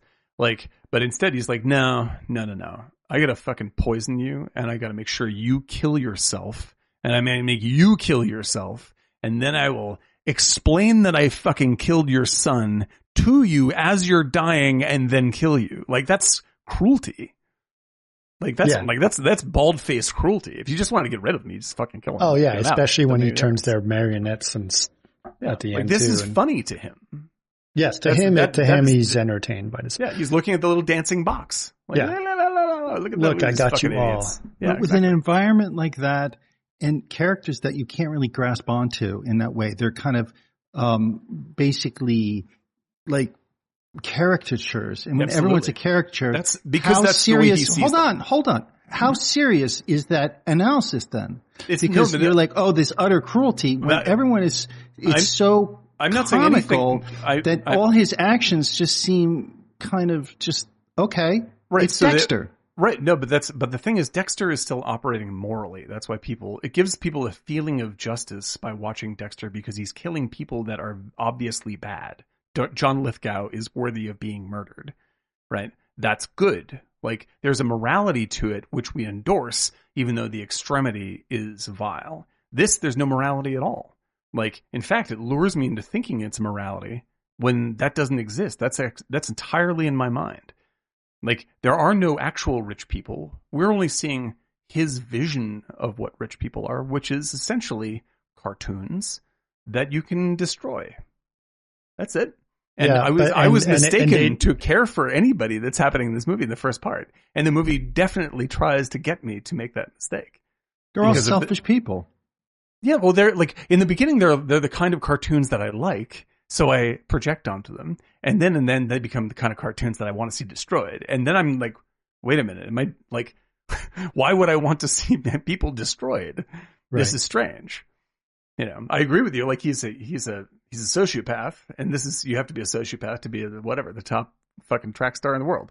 But it's more than he wants to become the top track star. Like he he is in in the end telling a telling a dying woman he mur- gleefully murdered her family. Yeah, but that's exposition. Oh, I mean, Absolutely. And we're. The Yes. ending is very strange because we go through the, these big reveals as we go through it. But Yeah, I that's just just, wanna- expo- that's, that's all it is. yeah, But, I- but, but I- he is, it's exposition that he is savoring and he's is visibly savoring it. And then he literally dances naked through their house. Like, this isn't just wanting this because he wants to fucking have nice cars. He's like, I fucking ate you and pooped you out. That's no, what I, I did. won. Yeah. I won. Yeah. Yeah. I won. wa- I killed you all. I won. I killed you all. That's right. Yeah. yeah, he kills, let's just, spoiler alert, he kills everyone in the family and owns the house. That's right. And the Yeah, and, fu- and fucks the dude's grave. Like this Right. is the, that's this is what I've done to you. Good riddance. It's That's it. because he there's a sexual uh, uh, nature to everything that he's it's doing. dominance. It's Yeah. dominant. Yeah. It's uh, 100% dominant. He dominates every single one of them. It isn't- he it isn't dominated, enough to knock he him out the dominated the, he dominated the sister sexually. He dominated the cousin sexually. He dominated Mm-hmm. the boys. Actually, he never dominated the boys girl. sexually until he died and then literally, utterly fucks his grave. him. and then utterly dominates which is him. really strange. Yeah, exactly, exactly. Like, and, and that's the like that's the the self reflective joy of this movie for me is like I love movies that turn the like it's like the Hitchcock shot uh, in uh, Notorious, not not Notorious Suspicion maybe where the the pistol turns around on the audience like this. Like I I love that feeling. Like oh fuck, the bad guy's me. like Right. that's my favorite. Uh, and Fight Club does that very well. And I think that this is sort of like left. This is left wing Fight Club. You know, it's just like it's just like you you might be a bit Tyler Durden yourself. Like you have, you should admit that you are. There's a there's a touch of the fascist in you. hmm You know, as good as you believe you are. Yeah. And uh, and I think that's a that's a very responsible critique to lay on people, especially uh, i- in this context. Uh, yes. So, uh, his, sorry, just to put context to everything we said there, he kills everyone. Um, his, uh, the party's happening. He catches it, the, the boyfriend doesn't want anything to do with him. He's looking for him all over the party. Uh, they sing happy birthday to him for the whole party and they, the guests don't even know his name. Yeah, yeah. Happy birthday. They're, in the nice rich his house. Right. what? What's this guy's name again? Yeah. And, uh, and then, uh, you know, there's a whole scene that in the middle of the maze where there's a giant statue of Pan in the middle of the maze. The boyfriend is having sex with a girl. He's trying to have a conversation with them. They're yelling. They're having their lover's tiff of some kind. yes. Uh, and then he wakes up in the morning. Here's the part that I didn't like about it. And it's, I know it's just a weird practical thing. Everyone is yelling for the kid, Felix. Right. Everyone's like, Felix, Felix, Felix. And it's like, man, it was just a massive party. It's not like he ran away. Like, mm-hmm. Sure. how, how do you all assume something horrible happened Yeah, happened there were butlers in the field when they did the wide shot Yeah. that were running. Which is the scene behind these- us right now. Yeah, the, these weird directions, like a helicopter was about to crash. It's like really. Yeah, I mean, it's like, they just had a huge party and like he could have passed out in a pool house Yeah, or he could have driven you know? away someplace. Who But knows? why are they like running around like they knew something horrible happened to him? Right. Which Right. which did, by the way, but it just They- seems they- odd. yeah, exactly. It's yeah, they it's a little. It's yeah, like it, it feels like there might be a, the plot the, the, from plot had a little Sure. bit, but it's you know it's a massive like oh okay, and they sort of say it in the narrative, or he says it in the narrative. It's like I think at this point you know what happened. He says it in, literally Yeah, in the movie. matter. Yeah, It's exactly. like so- usual suspects a little bit. It is Yeah, totally yeah, the usual yeah, suspects. yeah, really. exactly. exactly. And so they find it exactly right. So they they find him. He's dead in the middle of the maze. Everyone's like, and then the scene of them trying to have the stiff upper lip. Yeah, like the kid's The- dead. the- they're like, the let's lunch. go have lunch. it's lunchtime, and it's like the corner's going to be here. Should we draw the curtains? Yes, draw the curtains. Oh my god, so ridiculous. The the pie is cold. Eat your pie. Oh my god, that was like that was like the the near. That's like the flavor of the end of Catch Twenty Two, and you're like, what the fuck is going on? and then the sister, who's like complete vapid look on her face, and she keeps pouring herself wine, and this is flowing over her cup, and she just keeps yeah. pouring and pouring and pouring. Yeah, I mean that wasn't a strong point. Well, it's like it's just. I mean, it's just Monty Python at that point. Like that's that's just raw ridiculousness. Like these Yeah. guys are are so such cartoons. They they're they're cartoons in the middle of like some Right. Greek tragedy. Like, But they like, did- look, they- I'm trying to do my shtick. That's the Greenaway thing about That's it. the that I Greenaway love. thing. and absolutely, and the fact that the entire room goes red because the curtains are red as all of this is happening is also Yeah. very Greenaway. Yeah. But they have these little hints of them sort of being very nonchalant about other people throughout this whole process, right? So we mentioned the the mother's friend who they got bored with and had sent away, right? Right. And Right. then they had the other kid. They said he stole and tried to do something on Susby's and had send him away. But then the parents come down. The the kids are by the the pond talking, gossiping about how they sent him away. But then the parents come down and like nothing's happened. They're like, oh, it's so hot. It's you know, Like it's warmer here than Barbados. Yeah, yeah, yeah. And they're just having these vapid, empty conversations like nothing's gone on. Like, yeah, and this is actually there's there's a movie like I really like this. It suggests an even better movie hovering outside this, which is a little bit artier. I'm like, what I want, like, what I would like to see them do is like a movie about the party or like just the you know like this this one experience that's more like uh like a Monty Python version of last year at Marienbad, where it's just like this is never really ending. like the sun is always going down and it's never really good. And you're just like, do you ever escape this weird fucking world ever? Cause that's like, they get, they touch on that right in the end. I'm like, I would like more of that. That seems really, really juicy. And they only do this one little, one little sequence, but I, Right. I did like that a lot. Right. Uh, so, so yeah, they have the burial and they're real depressed. And then the daughter is in the tub. Tries, yeah, and she tries to get power back from him. right. She's like, "You're a terrible person. I know it all along." Yeah. and she you don't gets- belong here. Yes, yes, and You he will turns her never around again. And he totally possessed, as she's yelling at him, yes, and fucking flips it again. he It's makes like out with her in a total yeah. power move. Yeah. And it's just very, then- very wrong. And then she hates herself so much. She hates herself so much she kills herself. She kills in the herself pu- in the tub she was in. Exactly. So, Yeah, the way he laid the the um the razors on the edge of the tub, which we don't find out until later. Did he? get Yeah, that? it was so like Murder She Wrote. I was like, Oh god, yeah. That's I had a problem, right? Exactly, so there's these big reveals. It's very like you said, usual suspect, where we find out that like he's been planning this thing the whole time butler's from name? the very beginning.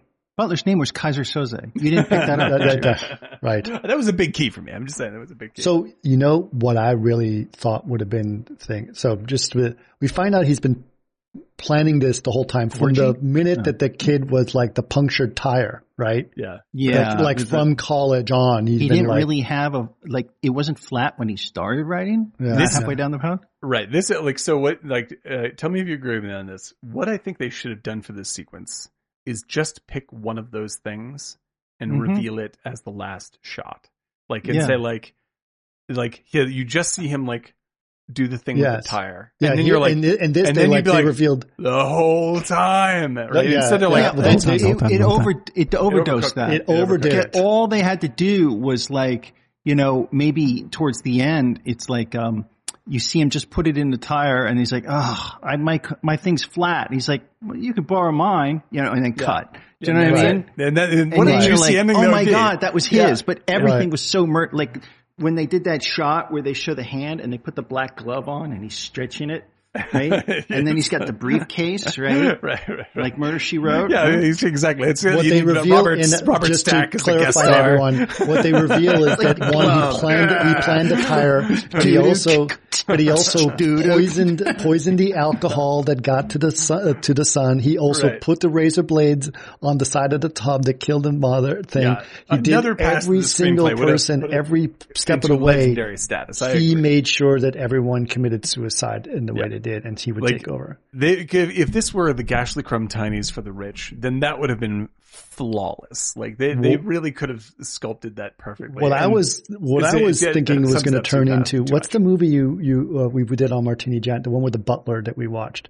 The He was going to Avatar. the help. No. No. the the help, the butler, the what was the one? Yeah, this this is a great movie. What was this- It's the '60s black The and white movie. The Servant. Yes, The Servant. Yes, What a fucking- it was going to be like movie. that. I thought the butler was going to be his dad or something the whole Yeah, yeah, time. Yeah, yeah. And And, it was then they're that- like high fiving, like, or they're both naked, cool and? I thought the butler was going to come out Oh, naked, dude, dancing yeah. in there. I, I. They were lovers. absolutely, yeah. Like that, I would. Well, you loved get that sense because there was when they were searching, the butler stared at him. They both had that moment together. I know. But That's maybe why I it's thought it would have been the butler Maybe did it the whole time. yeah. Would have been hilarious. Yeah, maybe it's there. Like that. Like I would have loved if they had if they'd pared down on the explanation of everything else. Yeah, it was too Okay. explaining. Yeah, and like and then they, and then they just word, give me explanini? explain Like it made like Explanini, yes. I love Explanini. explanini. Like, Yeah, nice that's an era sauce. in in Italian films, the explanini area. That's right. The- but if they just give the bike bit and then and then end with the butler, like they just go clink, like when they'd Right. be like, "Mm, that's fantastic. Yeah. Yeah. I feel like the the ending uh feels like they got the money before they finished the script. Like that was like Yep. here's what okay, so here's basically what happens and what we're gonna figure it all out in post. And you're like, well, we never really figured it out. Let's shot. Yeah, it was too. It was not as eloquent as the rest. Everything of it. else, everything else, I'm on, on board for, and Yeah. I'm still on board with what happens. I just Right. think, like, it was, I felt like I, I listened to Martini Giant tell me on the podcast rather than, you know, fucking watching it as a movie. Yeah. Oh, there Yeah. it is. Dan gave away the ending. Uh, okay, I'll still watch it though. Yeah. But the the the the the situation is basically like the the sister dies, the mo- the, the mother dies, the sister dies, right? And oh, we should note a tradition that the so when he in the early part of the movie when he says his dad died, which we find out later he died, dad really didn't die. Mhm. The the rich kid looks at him and is like, you know, maybe I can help you out. He's being super nice to him. It's like my grandfather had this tradition when someone dies, he writes his name on a rock and throws it in into into the river, right? hmm and uh, you know we can do that. And so he takes his a rock and he gives him a name and it says "Dad" on a name, and they throw it, and he misses a river and throws it on the trash on the side of the river, Right, which Right. was supposed to be like the irony of it, right, right. but we find out later that his dad's perfectly fine and a very nice person and still Yeah. alive. But all the Uh, rocks are on the end. the Right. show. And so what he, he, as each family member gets killed or dies, he keeps retrieving these rocks from the bottom of the river and he collects all the names. And then when everyone is dead and he's in the house himself, which we'll talk about the, how he gets to the house, the last person to die, mm-hmm. as he's in the house, he has this little, little case which has these four characters, little marionettes in them, right? And he puts the rocks on top of them that represent each of the family members that he has killed, yeah, it's fantastic. like trophies. yeah, that like that's just fucking hilarious. Yeah. that's just super fun. yeah. So yeah, So like, the I- dad seems to have died of older age, of old age, but of depression mostly. Yeah. Oh no, I think it's a suicide. I heard it. Yeah, like it's, also a suicide. It I was in think the it's also a right? suicide. right? Yeah. But Um, he's also completely, you know, he's lost both his kids, he right? kind of he figures the shit out. Just he's just like, no, I think you must go, and then fucking doesn't. He doesn't have any power, so he's dead, and he's just dead, off screen, dead. right. Yeah. Yeah, but I think what was interesting about it is that you know he sticks around the house. The Mhm. the he's still in the house, even though the brother. The, the wife both- likes him. the wife Right. likes him, and he's like, "I know she likes you, but I think we need to be alone as a family. You need to go." And he goes, Right. "That's true, but I think she really needs me." Right. Yeah, but we need to be alone. It's like, yeah, but I think we should. I should stay here for her. I mean, there's nothing I can do about it. And he's like, you can go. And then he looked at him and he's like, I think I should stay here for her. And he's like, how much? How much for you to leave? Right. he's about to write him a check, which he does. He did write him a check. He Did write him a big check, right? Because you can So- see the house that he lives in and how he Yeah, and then he sets himself up quite nicely. Quite- then quite nicely. Goes back. Yeah, quite nicely. And, uh, but yeah. he reads the obituary that the guy died, right? Mhm. and he's quote unquote grown up. So several years have gone by, right, from that, and that the the mother he very much plans the idea that to stopped by a coffee shop where she was, right, Mhm. near the house that she lives. She invites him to come back to Saltburn because she's lonely and depressed. And one of my favorite shots in the movie is him typing what he's typing on the when he's sitting in the coffee shop. it's nothing. gibberish. Yeah, He's Yeah, but waiting for here's the thing. It's called t- Saltburn, and you know that's what he got. He he stole it essentially. Right. It's almost like in the Kiss Before Dying, Matthew, uh, Robert Wagner or uh, Matt Dillon's character. They made two versions. Lived by a train track where this copper company brought all the copper back and forth, and he can see it. And he's like, "That's what I want." And then the owner of the copper company had two beautiful daughters his age, and he dates both of them, kills one, and kills tries to kill the other. So there wasn't any of that early on, like the representative of Saltburn. Like he maybe looked at the picture with the handsome guy. He's like, Right. "That's where you live." Do you know what I mean? And something like, "Oh my God, this is representative of everything that I want." Right. But you don't get that until he arrives and looks and then enters himself through the gate. So that he coveted that and he went to such great lengths to achieve that because getting Saltburn means that you stole it and whatever he did to Oh, you muted. You mute yourself or something, Eric. Yeah, still muted. I don't know what happened. Can't hear you. Uh, all right. Sorry. To get when Eric gets back, we'll. Can you hear me now? Yep. yep, Go ahead, There Eric. Yeah, Mike, there's something wrong with my um, microphone. So I'll have my tech team look at it. But that's the thing. Like he, he should have almost like seen it earlier as something that because that's what he uh, he he tries to just take everything.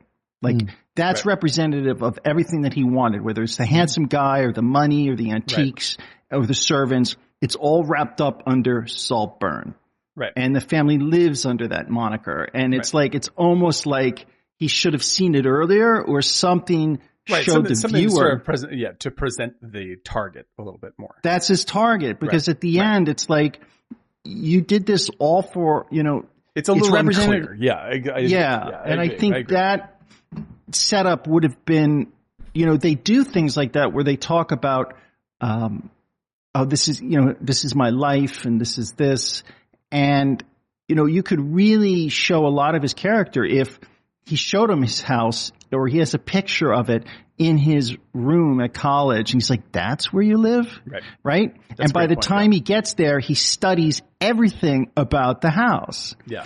and when he's walking through the house with the guy and he says, this is the, this room and it was by, and then he finishes his sentence like, yeah, how'd you know? He's like, oh, I just, I studied history, Right. art history. Right, So he knows much. And that's the kind of characters that were in, uh, you know, your, your, your, your, uh, Ripley as well as the, uh, Mm-hmm. Yeah, what's because it called? Ripley, Ripley does almost that. He he, He does the research. studies mimics. Yeah. So there is the depth missing talking, is guys. I'll be right back. Keep talking. he doesn't do the research. Yeah, well, a it's sense, just yeah, like that's there's the a, motivation. There's a there's a s- there's a no- there's another pass of the script that is needed to get that level of crispness because I feel like yes, and I also think if you really wanted to show like how it's power and sex, he sh- you should have showed him fucking the guy. Like they Yeah. have a scene together. Like Have the girl turn. is Yeah, there to make him jealous.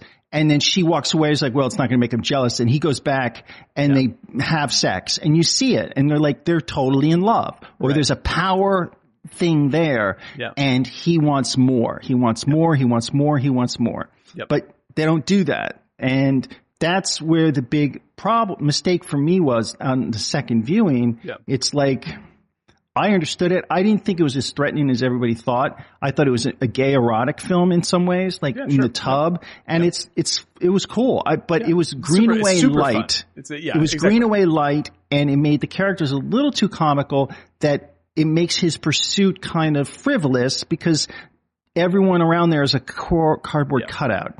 Yeah, I agree. But I did like the, the, the tall, handsome guy character, and Mm-hmm. but he didn't have enough. He needed like they, maybe they were fooling around, and he felt guilty, or he doesn't feel guilty, but he actually it's likes him, and he wants a- to tell his parents that he's gay and he's in love with him, Yeah. and he doesn't. they they have they have so much good stuff in this movie, and I really really like the movie. I think it's a, a really, So really fun movie. You know, um, but they have so much good stuff that you want, you want the whole thing to land. Like man, when you talk about um, uh, the uh, not suddenly last summer, but um, same. What what the hell's the name? Place in the Sun. Place in the Sun. Like you want that level of craft throughout, like the where the screenplay is like dialed in perfectly, so that when you rewatch it, it becomes a whole different movie. You're just like, it's really oh, sad because he's a fuck up. He's a total fuck up. It's like um in A Place in the Sun. Hmm He absolutely was so close and he really did love her and she loved him. At the end, they're both crying in jail. Yeah, yeah. And he just, he just wanted it so much, but he got Shelley Winters pregnant. Yeah. And it's sad. You, you end up crying because he just, they actually would have been a beautiful couple, but he just fucks up and he wasn't the brightest Yeah. and he was playing a little bit out of his league, but Yeah, I really like I uh, I really like that guy because I just saw what what was it? What's the Pearl Harbor movie? Um, Pearl Harbor. yeah. the good Or the Pearl Harbor better 2? one, the slightly better one than that. Um, that same harbor actor. by the Pearl? What? uh, the one kissing on the beach, the big kissing on the beach one. Burt Lancaster. Eternity. Uh, From Here to Eternity. From here to Okay. eternity. With Frank Sinatra. Yeah, like because he's in Burt that, Lancaster, right? and he's in that too. Yeah. And I'm just like, this guy can fucking act. Like this guy's a great actor. Like he's I like, thought- how come I don't know him? I go ahead, go ahead.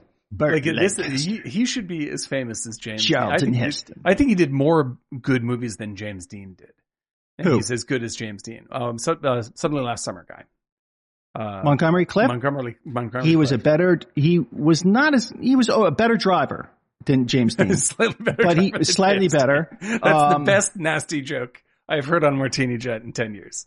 that wasn't was, nasty. That was perfect. That was a flawless Better joke. driver. That, uh, that was a. we were talking joke. the other day and I was like, he oh, used seatbelts.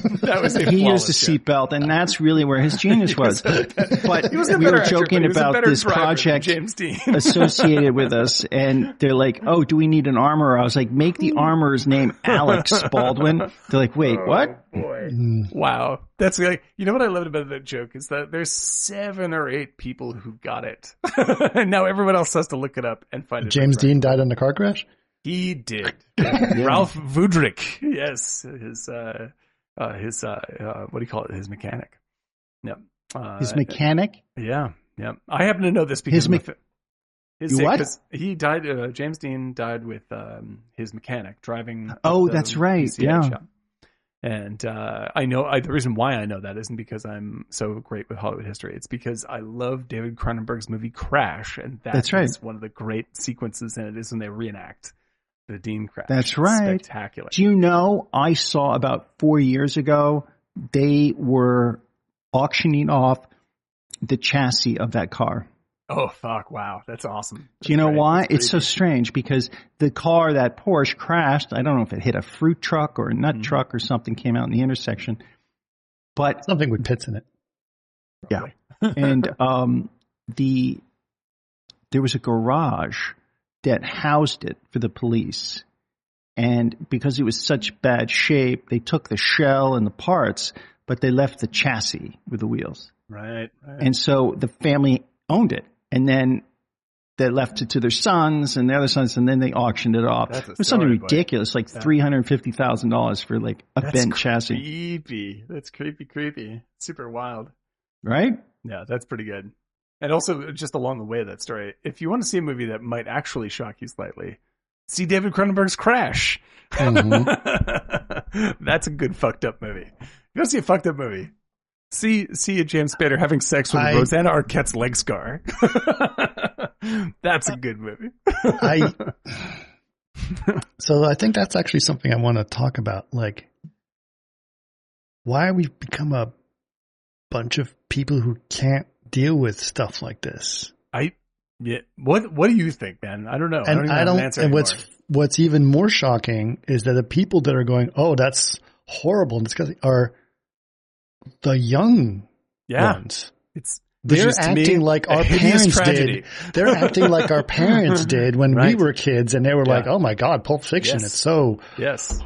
I'm I'm I'm, direct, I'm directly uh, experienced with that. Yeah, like I I'm, I'm I don't know. I don't know. That's certainly like that's uh, Like, quite the So, you know, we used to always think that the younger ones wanted to see the newer and the edgier stuff, but it turns out maybe it's just Gen X and it's just us. Maybe. We're the ones that want if that so, are not I'm offended. glad. Right? I'm certainly glad I landed in the right spot. I, w- I wouldn't want to miss out on David Cronenberg's Crash. My God. No, or Fear and Loathing in Las Or Vegas. Fear and Love in Las Vegas, or the aforementioned Salò, or uh, right. or the Night Porter, or uh, uh, God, whatever else you want to say. Naked Yeah. Lunch. Uh, yeah, that- polyester. Polyester. Come on, man. Yeah. Like, let's say Pink it's, uh, flamingos. Pink flamingos. Yeah, let's do it. Let's do it. What So, happened yeah. to us, man? Yeah, this that's where the good stuff is, man. Yeah, I think that I think that Oh, this here- is here's another one. Jackie Brown. What happened to you, man? You shit used to be golden. our ass used to be beautiful. Our ass used to be beautiful, man. Pop. oh, that's it. That's a good picture. That's a good picture. But yeah, Ah. like that. That's this is the thing is I think that there's when it ventures into that territory, it becomes uh, difficult to defend why you like something, and we live so much of our filmic life publicly now that uh, liking the wrong thing at any age at all, because I see this in film Twitter left and right, is just like if you're not with the right crowd, like you are, you are run out on a rail. Yeah, Uh, if you if you said you like something that is uh, outcried as being bad, you are Yeah, that's- you are that's- canceled just as much as the thing that Yeah, you're supposed to that's- yeah, cancel. Isn't exactly. that pathetic? No, it's it's Yeah. awful. It's it's plain awful. And like Yeah. the and it, and so it's like that and makes it, us sound like a bunch of Republicans that are talking about No, hating the anti-cancel culture, which ironically they cancel all the time. like, the, yeah, like everybody everybody does everybody Mhm. does every which way. They just call it different things. hmm But uh, but like this is classic liberal stuff, man. Like we are like li- like uh what do you, what do you call it? Um uh Jack Nicholson Easy Rider. Like that's a that is obviously a very liberal movie, and that was decried as offensive like crazy by the Repub- Republicans. The people who mm-hmm. are acting like Republicans are the people on film Twitter who are saying you can't possibly show that sex in the movie. The movie. Democrats have become Republicans. yes, yeah, it's extraordinarily conservative. But that was okay. So, but that always used to be the case, right? You think about it this way: the South was highly, highly democratic, but also highly, always conservative. So Yeah. it used to be Democrats were conservative, They- well, we come back right? around And the. Republicans were the ones that basically yes, let me do whatever the fuck I want, right? Right. That was the whole point. yep. And the, and so like if you think go back to what what what was her name, governor of Texas woman, oh Mary, Ann, Ann Richards, yes, Ann Richards. yeah, Okay, sure. like she was very conservative, right? She wasn't like Gavin Newsom, shall we say, by far, Yeah, no. right? Old school Democrats from the 1960s were very conservative, Yep. and we're getting back to that. Yeah, at least in certain ways, you know, and like what what is what's I mean, everyone's conservative. It's what's a, right. It's what's interesting What's is that everyone's turning conservative in their own definition of Yeah, that's conservation. Exactly right. Well, because that guy actually, I was well, I forgot why I just said it. It was just like everyone's Republican about something. You'll see. It'll happen to you. It will. Mm-hmm. It's like the Democrats' nightmare. There's something is going to make you go and get all cranked. It's going to Mhm. happen. And for film Twitter, like I said, of every generation, like I've been like, like I've been like I got like i I'm- got le- like I'm just for because for instance, I I loved unabashedly loved um um uh Maestro. I thought Maestro was terrific, right? Okay. and uh, What a great director. I thought, I thought it's amazing. I think it's a virtuosic movie. It's one of the best of the year. I was moved. It was incredible, beautiful. Way. Yeah, if you don't like it, that's okay. If you think it's bad, it's totally fine. But man, oh man, when I I've said had that my share online, of classical music movies. Wow! I I, rece- I received some some very punchy uh, notes on my comments, like Why? just just for liking it. Yep. I'm it it gets it gets complex. The the critique was complex, including like like including just getting outright political, as if the movie is political. I'm like, The the what's surprised the thing that's most shocking about this movie is how shocked people were about it. Yeah, this this this is It's a classic. I mean, this is a, not a not an untold story, right? No, no, this is this is about as shocking as maybe a late in the game Halloween sequel. Mm. You know, that's about where we're at. You know, it's about as like shocking. as, everyone's like, "Oh my god, that bathtub scene!" It's like, have you seen the piano player? I mean, yeah, exactly, dude. Piano yeah, teacher, sorry. yeah, piano Piano teacher. Yeah, Yeah. exactly. Watch Piano Teacher, uh, which is a great fucking movie. Great, a great, yes, you know, the, the, Uh, it it has a shock value to it. Yeah. It's it's supposed ve- to, It's yeah. I mean, if you but it's it's shock, not. But it's that's that's fine. Just go like, oh, okay, this guy's a little disturbed. right. There's like there's shitty. He drank bathtub just- water. Yeah, big deal. like, the, like, the thing Yeah. is, like, it's like there- there's there's shitty. It which is included just, some semen in it. yeah, But which people is not do that unne- all the which is- time. yeah, people Sorry. do it literally every day. Every day people drink semen. exactly. Sorry. It's Like, Didn't want to be graphic, is- but it happens. yeah. But this is this is like absolutely acceptable, normal human behavior. Yes. So like, why is this like outlandish? So yeah, like I mean, and the thing is, I mean, like in the context, it's it's like, oh, that's a that's a bit nasty. Like it yeah, because it was It's fun. creepy. It Yeah, was creepy. creepy, and it's supposed creepy. to. It's supposed to. It, it's that turning point where you go, "Oh, this guy's going a Disturbed. little too far in his But if you want, creepiness." if you want to talk, like, if you want to talk about, like, take my breath away as shocking, the movie that topped it this year for me uh, is Ferrari. Like, there's a moment in Ferrari where I literally gasped. I was like, oh, I to couldn't see it. believe it. I couldn't believe it. I was just, I was like, holy God. Uh, and it was terrific. You know, I was, I was happy to be shocked. And it was poignant that I was shocked. And because Was that's that the, the scene where he arrives at the airport and they lose his luggage? Uh, yes, in, in, I, in, you think this guy is on top of things. He is Ferrari. It's unbelievable. And they're so like, tragic. no lo so. We don't know where it No went, so. Senor No Ferrari. so. Yeah. And, and that yeah. was so shocking. Yeah, it's terrible. But, they- but they had the photo, match the photograph that was in the papers perfectly. Ah, really lovely. how could really they lose his luggage? Yeah, it's really tragic. But in any case, yes, Ferrari is an excellent movie. Um, it is, but like that, like there's there's different kinds of shock. There's shitty shock, like you'd see like something just gory for the sake of being gory, which is sort of like yeah, whatever, okay, it's gory. Um, but then there's things that really like upset you, and those are more contextual, right? And so this verges on that. People were not expecting it. Contextually, it's a little nasty. I get you, but you see something like whatever the white ribbon or the piano teacher Ugh. or like shit like that. That's actually disturbing, and th- that can disturb Benny's you. video. Benny's video. Yeah, exactly.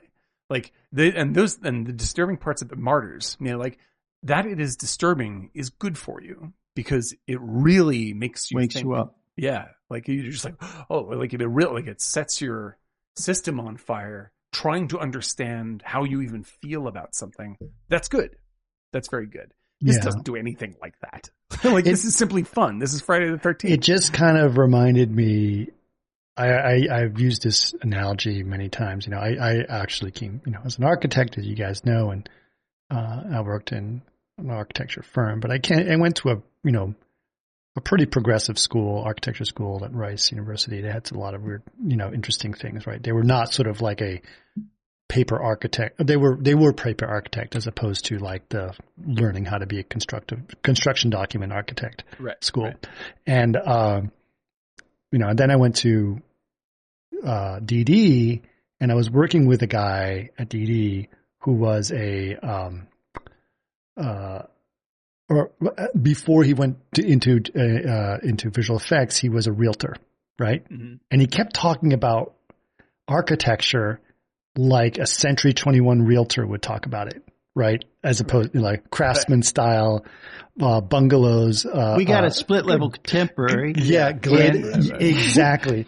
Gated we can expand it to a fourth bathroom if Yeah. we want, and that's F, you know, FYI. If yeah, you yeah, yeah. know. We got the, you got the family room here. And like to him, architecture was that, right? Architecture was I think I knew who you're talking like exactly the kind of things that you do where it's like I sat next to him. hmm uh, where it was a gated community kind of scenario, right? And, and, or, you know, like the houses HOA is reasonable. What are Yeah, you talking about? yeah, Focus yeah. on the film, dude. And so, so to me, it was like, oh, this is everything that's wrong with American architecture, right? Because that's the guy who's selling houses. And that's the guy who's telling people what architecture Yes. needs to be. Yes. And so I was always kind of a little bit, he's a super nice guy, very bright guy, very nice and very successful as a visual effects person. But, uh, at that point I was like, oh my God, just, just, Very famous brother-in-law.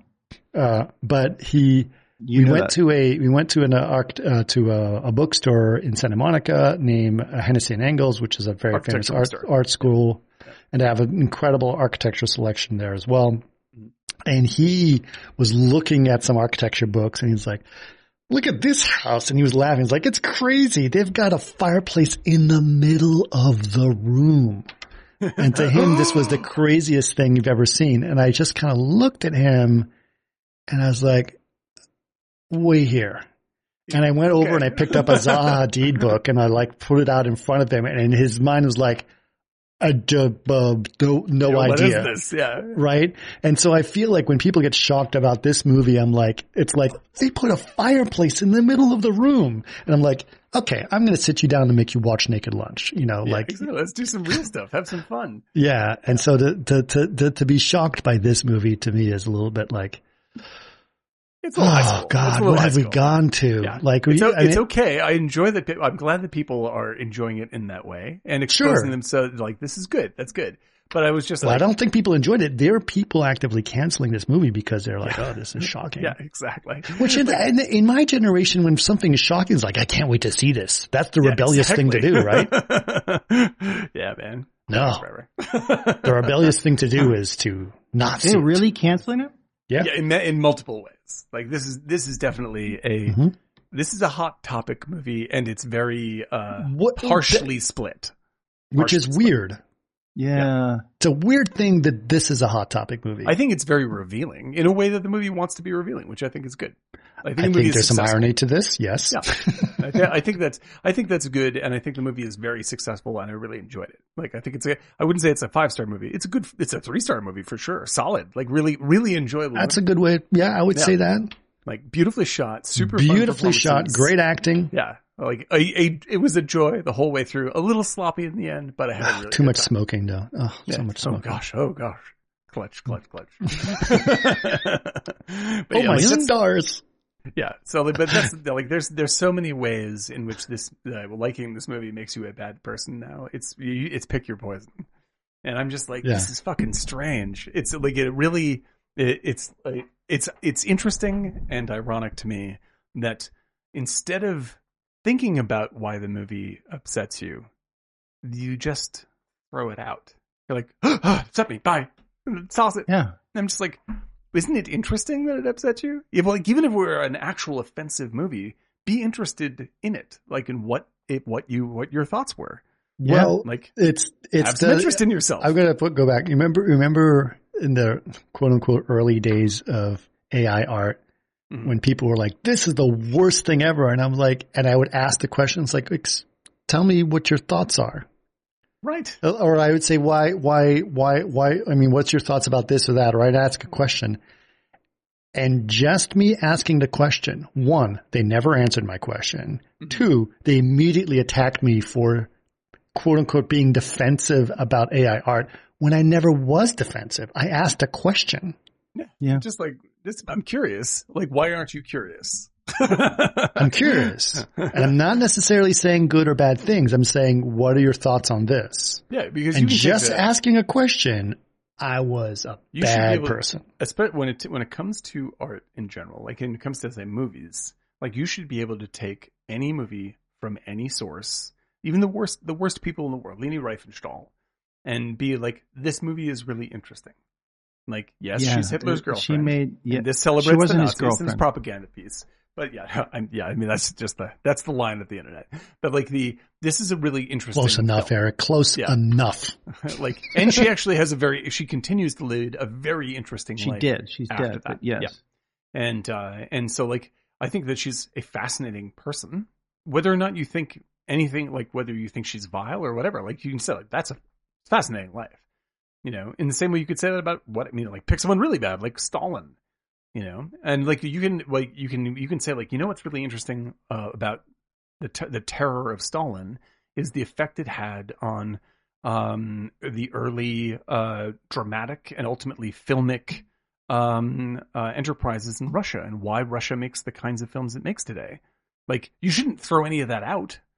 It's No. fucking interesting, you know. And and that's what we're that's what we're generally afraid of doing right now. Is like if Stalin had is, my mother deported, by the way. Just letting you know that. Stalin is a a, a number one bad dude. Yeah. You know, very very vile, very vile vile person. Um, but like this is like He also uh, died on my mother's birthday, which, speaking of dancing yeah. on someone's grave, Yeah, exactly. exactly. Um, but like this is this is the stuff. If you're actually offended by whatever, if you're offended by Saltburn, like, well, what is this? What is this really saying? Like, why am I mad? What what's happening for me? Let's talk about this. But the, instead, it, the the opposite. It's like let's gang up together in our uh, lack of curiosity and bully everybody else into not seeing it. Like, what a dumb reaction. Yeah. what a dumb way to be about art. That's that's a real that's a real shame. Happens literally all the time. all the time.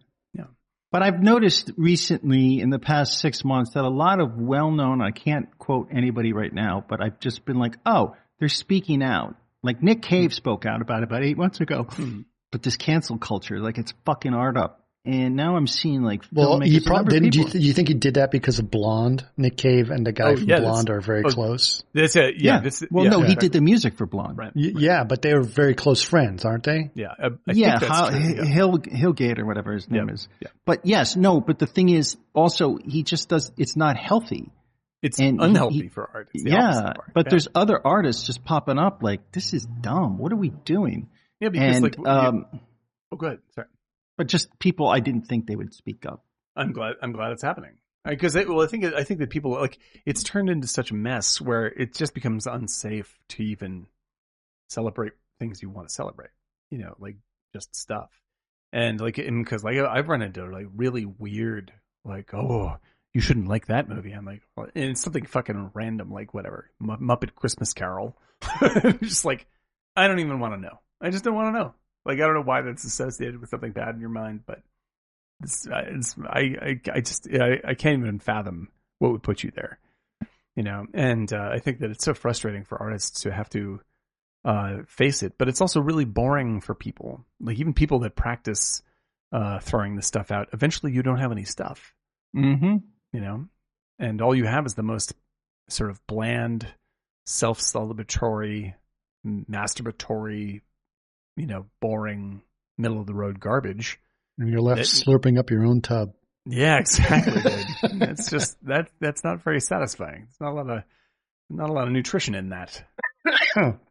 And uh but this this really this this movie um definitely point like points a finger at that. And I I I I with the thing I like best about the movie is that it tries to uh create the situation you know, it makes it makes itself a movie that will be talked about in that way. So you can at least talk about that. It may not be successful in all ways. Oh, oh, I have to is good. recommend a movie that I saw yesterday Mhm. in the theaters.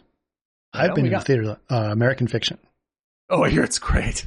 That looks hysterical. Yeah. oh, is that the wrestling one? Now, it's No. the one with Jeffrey Wright, where Yeah. he's the uh, he's the author. yes. Yeah. Oh my god, that looks great. I it's love really, really good. And it actually makes fun of white this people. Yeah, a little bit, a Give it lot. to me. Give it to me, man.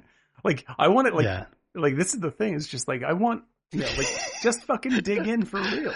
Like He's don't- a, he's a writer who happens to be black and he's really pissed off. Like one of the scenes is he goes to the bookstore and he finds all of his books in African American history or Mhm. literature, in or literature, whatever. yeah. And he's like, it's just a regular book. It should be with the regular books just It's- because I'm black. Yeah, exactly. Like, yeah, like, well, because in the end, they're just like, well, you know, they're, they're looking for black authors. He's like, I'm black and I'm an author. I'm a black author. And like, yeah, but you know what I mean. like, oh my god.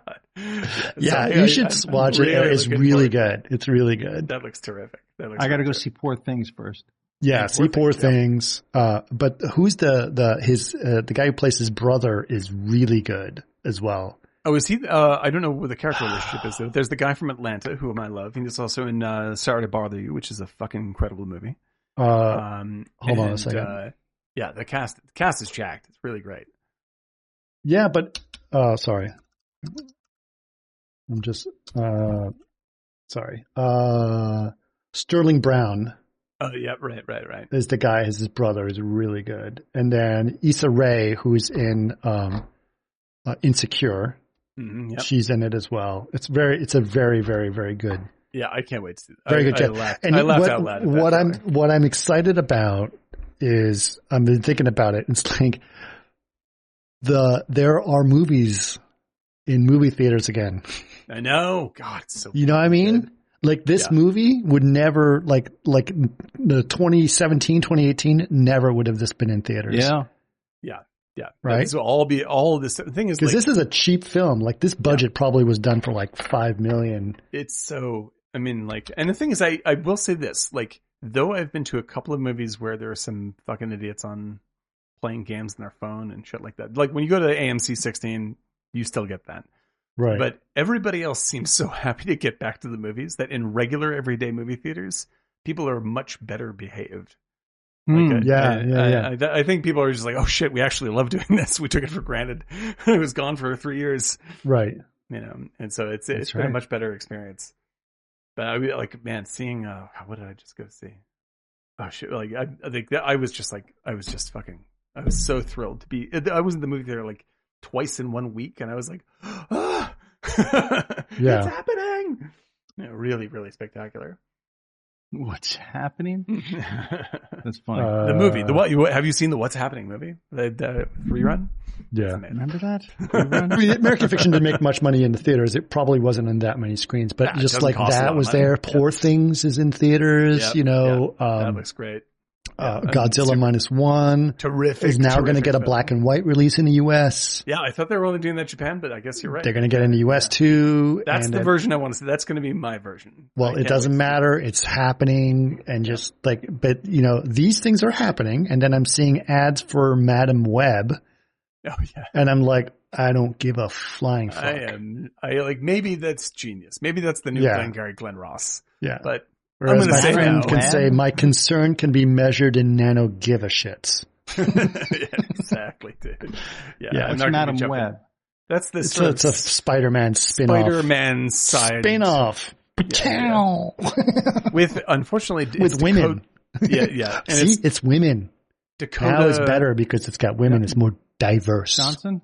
Da- Dakota Johnson. Fanning. Who, no, Johnson. And uh, the thing is, I, I, I have seen a movie with Dakota Johnson that I love so much that she has credit with me and everything. Um, I love the remake of Suspiria, and she's terrific in it. Mm. However, that is that excludes Madame Web. I was like, I'll see anything but Madame Web. that I am not. They're still Yeah. pushing that uh, Marvel's crap. Well, they get now. Now they're just like. Well, I think it's just stuff that was left over on the back burner that they have to put out at some point. Yeah, See there's there's, there's no way some out now. They've already made these movies. They got to try Yeah. and make a dollar back. They're I just- read this that's done. thing. Maybe you guys talked about it already on your podcast. Hmm. Um, Our podcast. Oh, you'd like our podcast? That's a good Listen to the other one. Fine. I'll subscribe. Yeah. Um, that Warner Brothers basically made two films a couple in the past couple of years Oh, that they never released. Yeah, That's crazy. Yeah, yeah, I mean Oh. Batgirl or whatever that was, or Supergirl. With Michael one of those. Keaton. Yeah. Like, Yeah. fuck, man. It's just like if you're going to release Madame Web, release Batgirl. Well, right. and the the other one But that the thing. happened, It's like, how can you release a name like Madame Web and not they did a Looney Tunes one, which they basically Yeah. wanted to not release, which apparently everyone worked their asses off and almost lost their houses and their lives and everything Right. over. And they decided, eh, we're just going to shelve it and take the tax break on it. Take the tax write. Just burn this film And and light our houses. It was a massive, massive outcry. And the state of Texas that gave them a bunch of money to shoot this film sued them. yeah because the- Yeah, because they's like, They're gonna- wait a they're minute, we gave you a shit ton of tax breaks on this movie. With the idea of getting a fucking return Right. based on the uh, on the gross or on the Right, net. right, right. Yeah, and they're like, nope. Yeah. Net- And that's, so they almost got sued by Texas. I was Yeah. like, eh. that's fucking scumbag. I just the idea of that was Warner Brothers again. yeah. So let's it's, it's, it's what's his name? It's uh, the- what's- Zaslav. Zaslav. God, that guy. I don't care. I don't that care guy. what. you know what I, I want to care. Do? I want to take him to the middle of a maze, give him poison, and then Yeah, I want to his grave. obliterate his family. Fuck his great. Yeah, yeah, exactly. Like, they'd, like that rich guys, those rich guys, and all yeah, those rich right. Things wanna they light do. him on fire. I'm sure light him on fire. Go to his Hollywood in his mansion and take it over and dance naked through his house and just, That's just, right. just so satisfying. so But- satisfying. Yeah. Yeah. Now I got to put my pants That back on Zaslav and review guy. films. but yeah, no, like that's that. Like I, I, it's such a bad like the idea. No matter what kind of shitty movie you're talking about, it could be like the you know the Madonna sex movie with Willem Dafoe, and the idea of not releasing it just as so you can get the get the the tax write off. I'm just like, fuck you. like yes, I know it's trash, but it's still a movie. Like you're a movie company. Well, it was the people also that worked their asses off on it. And it was like, Yeah. I just wasted two years of my life, lost my house, probably lost my marriage. Yeah. To get your dumb movie, just so I can fucking, and then you're like, you know, eh.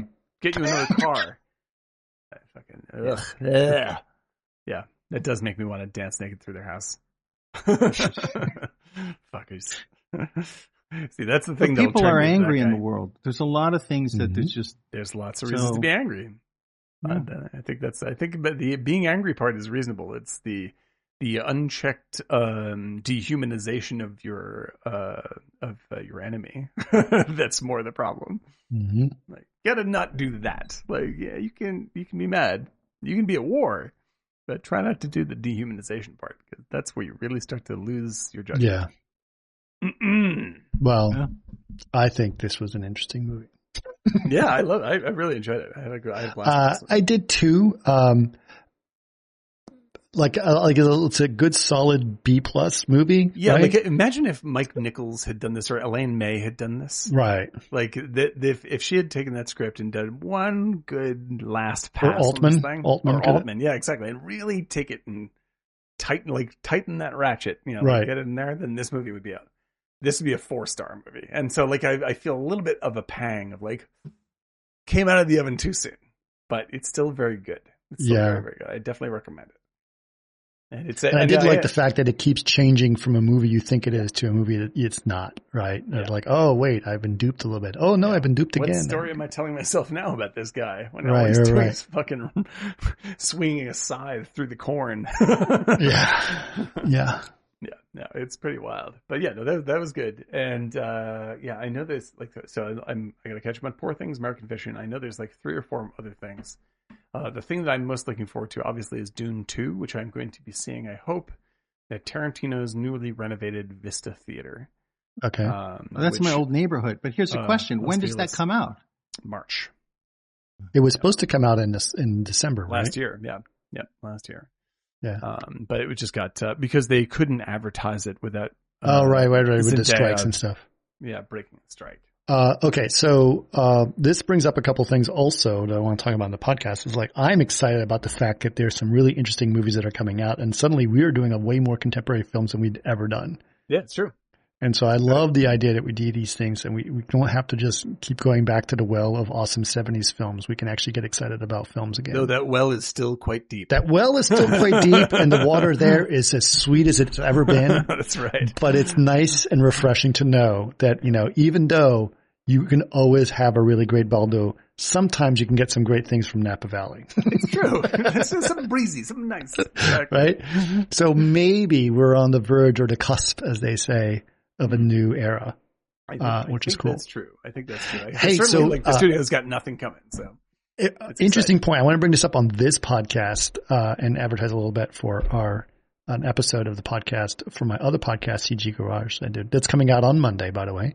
Uh, it's going to have Ben Hansford in it. So my Ben Hansford episode's coming out on Monday. the director Ben Hansford. It's a fabulous director, Ben Hansford, uh, who we are uh, very excited to be doing uh, cool stuff with. He's a fascinating He fellow. is a big fan of this podcast, uh, Mm-hmm. Ben is, and he's been talking about stuff, and he's been talking a lot about AI stuff as well, right? And so Yep. during the of discourse, opinions, so. during the discourse of that, that we were talking about how filmmaking is on the cusp of a new era, and talking about the 1960s films, and that we've said that narrative, and how the 1970s moved on beyond it. And I asked him, "Do you think AI is going to be the thing that pushes us to the other side?"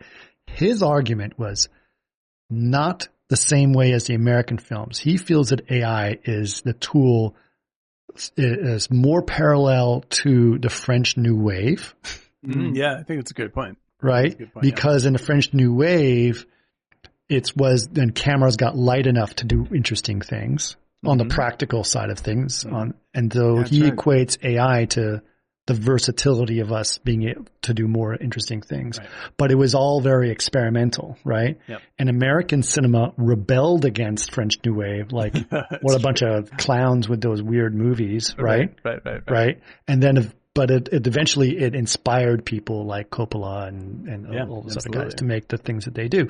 So I think it's interesting. So I'm I'm, I'm hoping that we'll see sort of another another thing there. But Yeah, because it is true that like you get things like Close Encounters because Close Encounters Mm. is actually a throwback to good old 40s style filmmaking.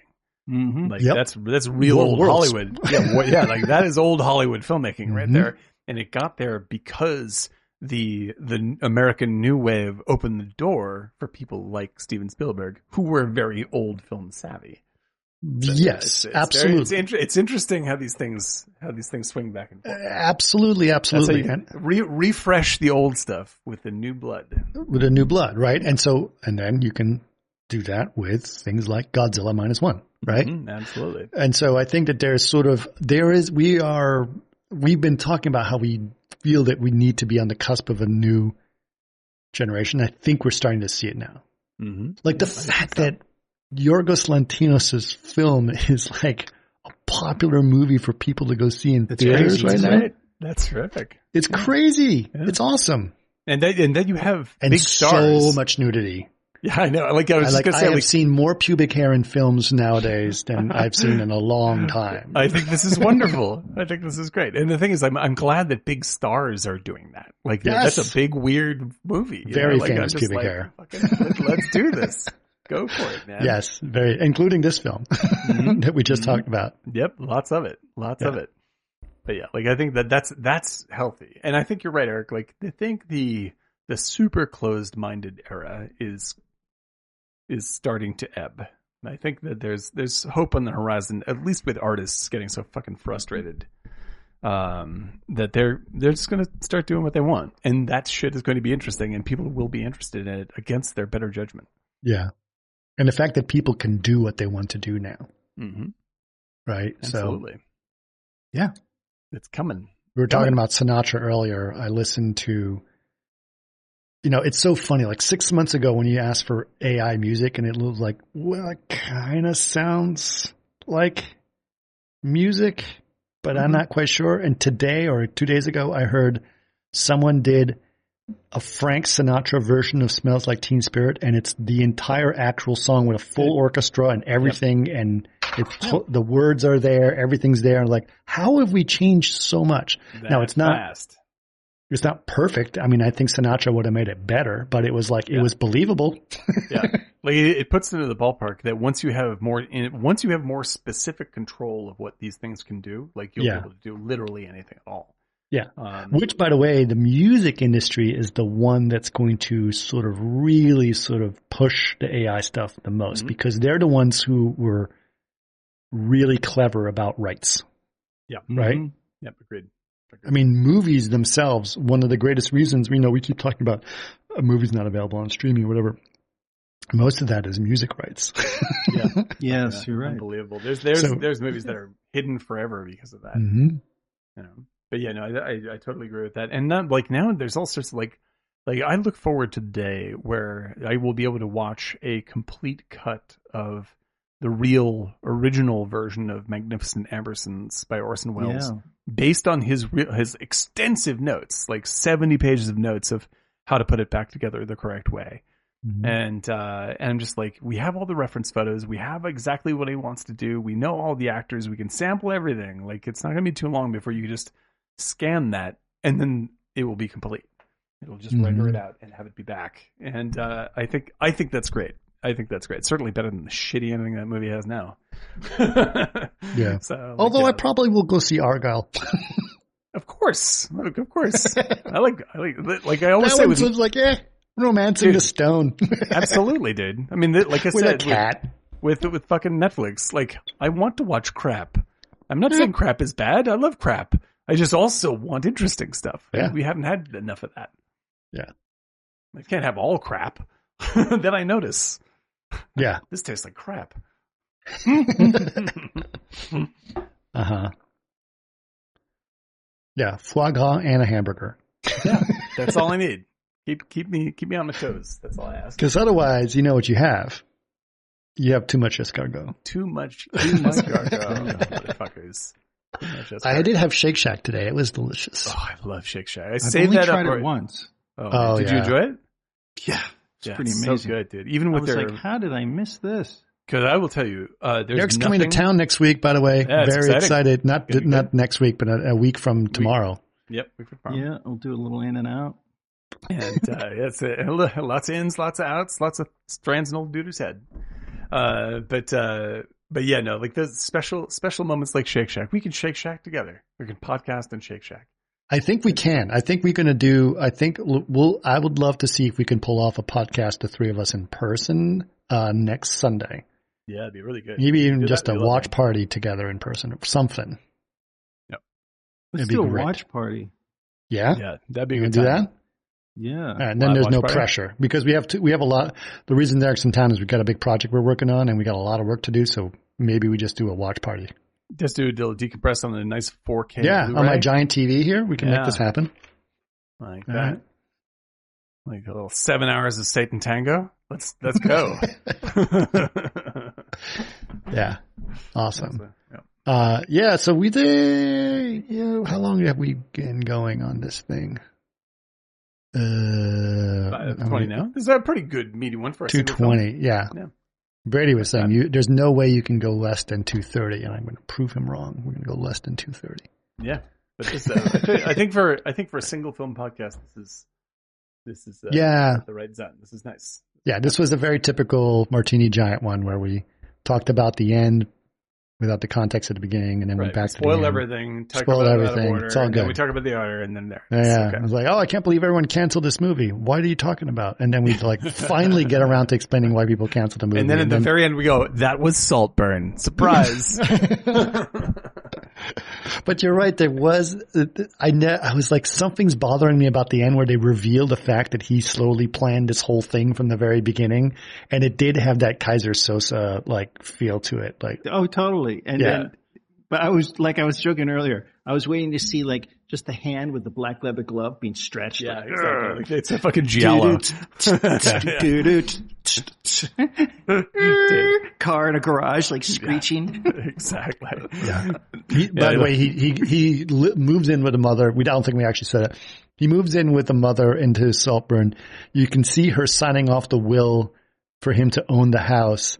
That And then was you- murder she wrote. and then and then he's she's dying on the bed. Uh, uh, she's you know she's got a, a breathing apparatus down her throat. He's taking a cigarette and breathing into the breathing apparatus Yeah, while explaining to her that he murdered her entire family and she's unconscious. I wonder if that was a reshoot. and then Little and then lad, yeah. pulls the breathing apparatus out of her and watches Right. her die. Yeah. As he slowly hugs her Which and she's kinda dead. cool. Yeah, it's fun. That's a good gag. I like that. Yeah. You know, I all, like what I really wanted is when when he's uh, when he's finished off with the grave. I was hoping he would start lean back and look at the camera, and then the dude sits up out of the grave. Dirt falls from his face, and he goes, "I got salt burned," and then freeze frames. That was, were you not shocked by that? Cause I was like, that's so clever. That was almost like he sounded like, um, Boss Hogg from Dukes of Hazzard. And it's like, I got salt burned. I got salt burned. That's all. I mean. yeah, that was, Cletus. that was a great ending. That's that really got me back on board. you got salt. That's the There was unusual Netflix. suspects to that. Yeah. Totally. Yeah. Which was a little too much for me. Like the coffee cup drop, slow motion. What? As he looks at the wall, like, Well, because the, the difference is right. the difference is like in at usual, the Cherokee usual suspects. Indian and all these things. Usual suspects, I was genuinely surprised, and they're playing it out over my surprise. Where in this, I was just like, "Well, yeah." I assume this because you're a fucking yet? scumbag. He's a Yeah. bad person, right? So I assume this is true. So Yeah. I didn't really see him as a bad, bad person. Does that make me a bad person? yes. No, I- no, well, Absolutely makes you a bad person. You see, this is why you should have canceled that movie. Like He is no, because no, you're right. Because he is absolutely the hero of the film. Like he is un, like there's there's not there's not an ounce of critique against him. He is the hero of the film. It's just contextually that's a weird hero. Like that's what makes it interesting. That's why the movie's Well, interesting. Yes. He's like, are you sure he's a hero? Is what this questioning. I think that's the problem. Exactly. That's yeah. How Right. heroic do you feel right now? Is the, what the movie's saying Right. to you. Here it is. What you here's what you ordered. everything you've ever wanted. yeah, exactly. Here's a here's your vengeance. Ta-da! Ugh, this is nasty. You got what was the what was the line from uh, Charlie and Chocolate Factory? What happened to the boy who got everything he ever wanted? He He lived happily ever He after. lived happily ever after. he does. he does. He absolutely does. yep.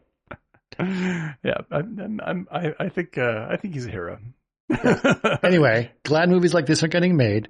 Uh, Yes. go see American Fiction, which also makes fun of people like uh, like talking about how Yeah. brave black people are. Yes, thanks. It's so good. fantastic. It's definitely. It also makes fun of ultra liberal people. Oh God, I like. I, I, Very I, much all- I will automatically watch. It's a very anything- liberal film making fun of liberal people. That's all I ask. That's all I ask. Like a little bit of self critique. It's healthy. It's good. yeah, Doesn't especially white women. Yeah. Just saying. Yeah. so That's a- brave, so brave. Yeah, that's it. yeah. Book club will love this. Yeah. Oh my god. There's a shot. I, I'm just. I'm like. There's a shot in the, in American Fiction where he's watching a lecture of a black person talking about fiction, and it's just the thing that he's hating about it. Like you know, all black men are arrested by white, killed by Mhm. white cops, and they were Mhm. you know talk the way they do, right, and everything Right. else. And as a dude, and, and people get up and have a. he's looking at this in horror, right? And it's the end, and he's like, oh. And as he does this, this white woman right in front of him gets up and goes, oh my god. and it's like, oh my god, I, I, I will I will watch literally anything with Jeffrey Wright. The guy has some of the best. Yeah, he's taste, and uh, he's love such a great actor. He was Yeah, in Broken Flowers, which I loved. Yeah, he's oh that's right, he absolutely was. Yep, yep. He also also played Basquiat in Schnabel's Basquiat, Yeah, Basquiat. Yep. Yeah. and he, uh, which I love that film. He's yeah, very he's, bright. Yeah, he's he's uh he's really something that guy. Um, and and Come also on, is, if I'm remembering this correctly, he is the villain in Samuel L. Jackson's Shaft, which I watched again two years ago. That movie fucking rules. That's a great remake. If you want to see, a, uh, I like Shaft to begin with. I'm a Richard Roundtree fan, but Sa- Samuel Jackson's Shaft is is surprisingly good. I bet I think it's on Tubi right now. Check that movie out. It's really good. Plus, I love Jeffrey Wright. Oh, what else is on Tubi? Hate to say it. This is Mhm. going down terrible movies, but it's on Tubi and worth seeing because you haven't seen it in a while and you can go, all right, Night of the Comet. Oh yeah. Oh yeah. That was that was my uh, Kool Aid voice right there. Oh yeah. Well, that's what that movie looks like. It looks like the Kool-Aid is Kool-Aid, spilled all over the Kool-Aid film. filter. Yeah, I, I love Night of the Comet.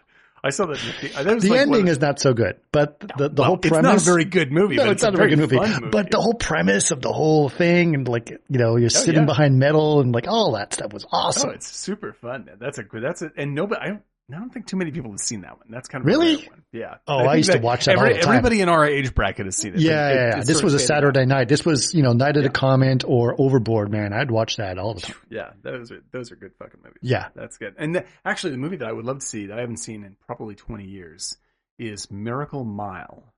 With, Hmm. uh, uh, and yeah, do you remember this? Remember, it's like the the nuclear bombs are coming and they're going to hit Los Angeles, and it's Anthony um, ER. What's his name?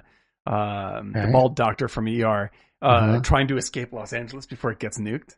It is fucking great, from what I remember. Oh, Miracle. Mile? Miracle Mile. Oh Mm. yeah, you talked about that recently. Yeah, if it's as good as I remember, it's great. If it's not, then well, it's probably on Tubi. Mhm. But uh, I got. Tubi's got some good stuff. Tubi's got some great stuff. You just You have know what's dig. interesting is uh, Canopy, which I always claim is wonderful. They're getting a lot of trash on Canopy too. Yeah, yeah, yeah. yeah. It's these things need a better curating system. Yeah. Like because like Tu- Tubi is like a Tubi's kind of a job. Like you have to go through Tubi. You know what I want is I want to build an AI that knows all of the streaming networks and does a better curating for me. I Oh, think God, there yeah. is something. They're for that. never going to make that happen because Netflix keeps controls all of that stuff. Yeah. So it's very hard to get that Ro- data because so many people have tried to make that happen. Yeah, Ro- Roku's a little is handy 'cause something I just saw. Do you go to uh, Future Tools? I know because you go to Future Tools and you help Send curate links. Future Tools for me. It's double curated. That's right. Right, yes, exactly. It's like putting Or- a, in a Eric is the best person to tell me the best stuff that's out there. So yes. it's like There was wine something I swear I saw. And by the way, by the way, uh, for anyone listening to, if you want to know like some of the best tools and stuff like that, Eric is very good on our Discord of putting links of this interesting stuff on our Discord. So go ahead and join our Discord. And if you don't know Did what our guys- Discord is, it's a link on any one of our podcasts into in our uh, YouTube. go ahead, Eric. in What? our Discord? what? Did you see Dan and what I put in my Discord? Our Discord? One second. I did not. Oh yeah, look at that. That's But that's under just us. So That's you a- should yeah. put it to, put it into the AI section. That's a good- Oh, I did, Eric, I didn't see the, the John Woo stuff that you did here. Yeah. some beautiful work. Yeah. That's some beautiful work. Dazzler. God bless. Well, sadly, your son's proven you wrong. Yeah, that's me. I put in. That's my face in the That's John so Woo. good. I, love I know. I, love saw it. that. Yeah, that's a Beautiful lot of. work. Was that bottle caps? What is that supposed to be? Gold coin. Gold coins. Doubloons. The blooms are Krugerrands. Cougar. Krugerrands. They're What is that from Lethal Weapon? community. Yeah, I was just Cougar. gonna say, just checking to see if I'm standing on plastic. Yeah, exactly. Yes. Yeah. I, uh, having relatively recently watched, uh, Lethal Weapon 1 and 2, I Yeah. thought, uh, when I was a kid, Lethal It Weapon was 2 pretty good. 2 is really good. It's I not as good as 1. girl in it was Yeah. Freaking hot. Uh, uh, if you, uh, like $5 if anyone can name her. Patsy Kensit. Patsy Kensett, Kensit, and she also Patsy did Kensit. another movie that was really interesting. What was it called now? Oh crap! Uh, go ahead, keep talking about. what you were going to talk about Lethal Weapon two. I two. just, uh, I actually just saw uh, a movie that was done on Tarantino's podcast with Rod Steiger called, um, oh shoot, what's the name of it? Anyway, it's about Rod Steiger is uh, a former IRA guy, and now he is uh, his kids, uh, his kid and his wife are killed in this uh, fight between the English and the Irish, and Mhm. so he decides to go and kill the queen. And it's uh, it's uh, Hennessy is the name of the movie, and uh, and the his kid is a is like a five year old Patsy Kensit. It was really it was like what the fuck? it was totally bizarre. Very good movie though. I like the movie quite a bit.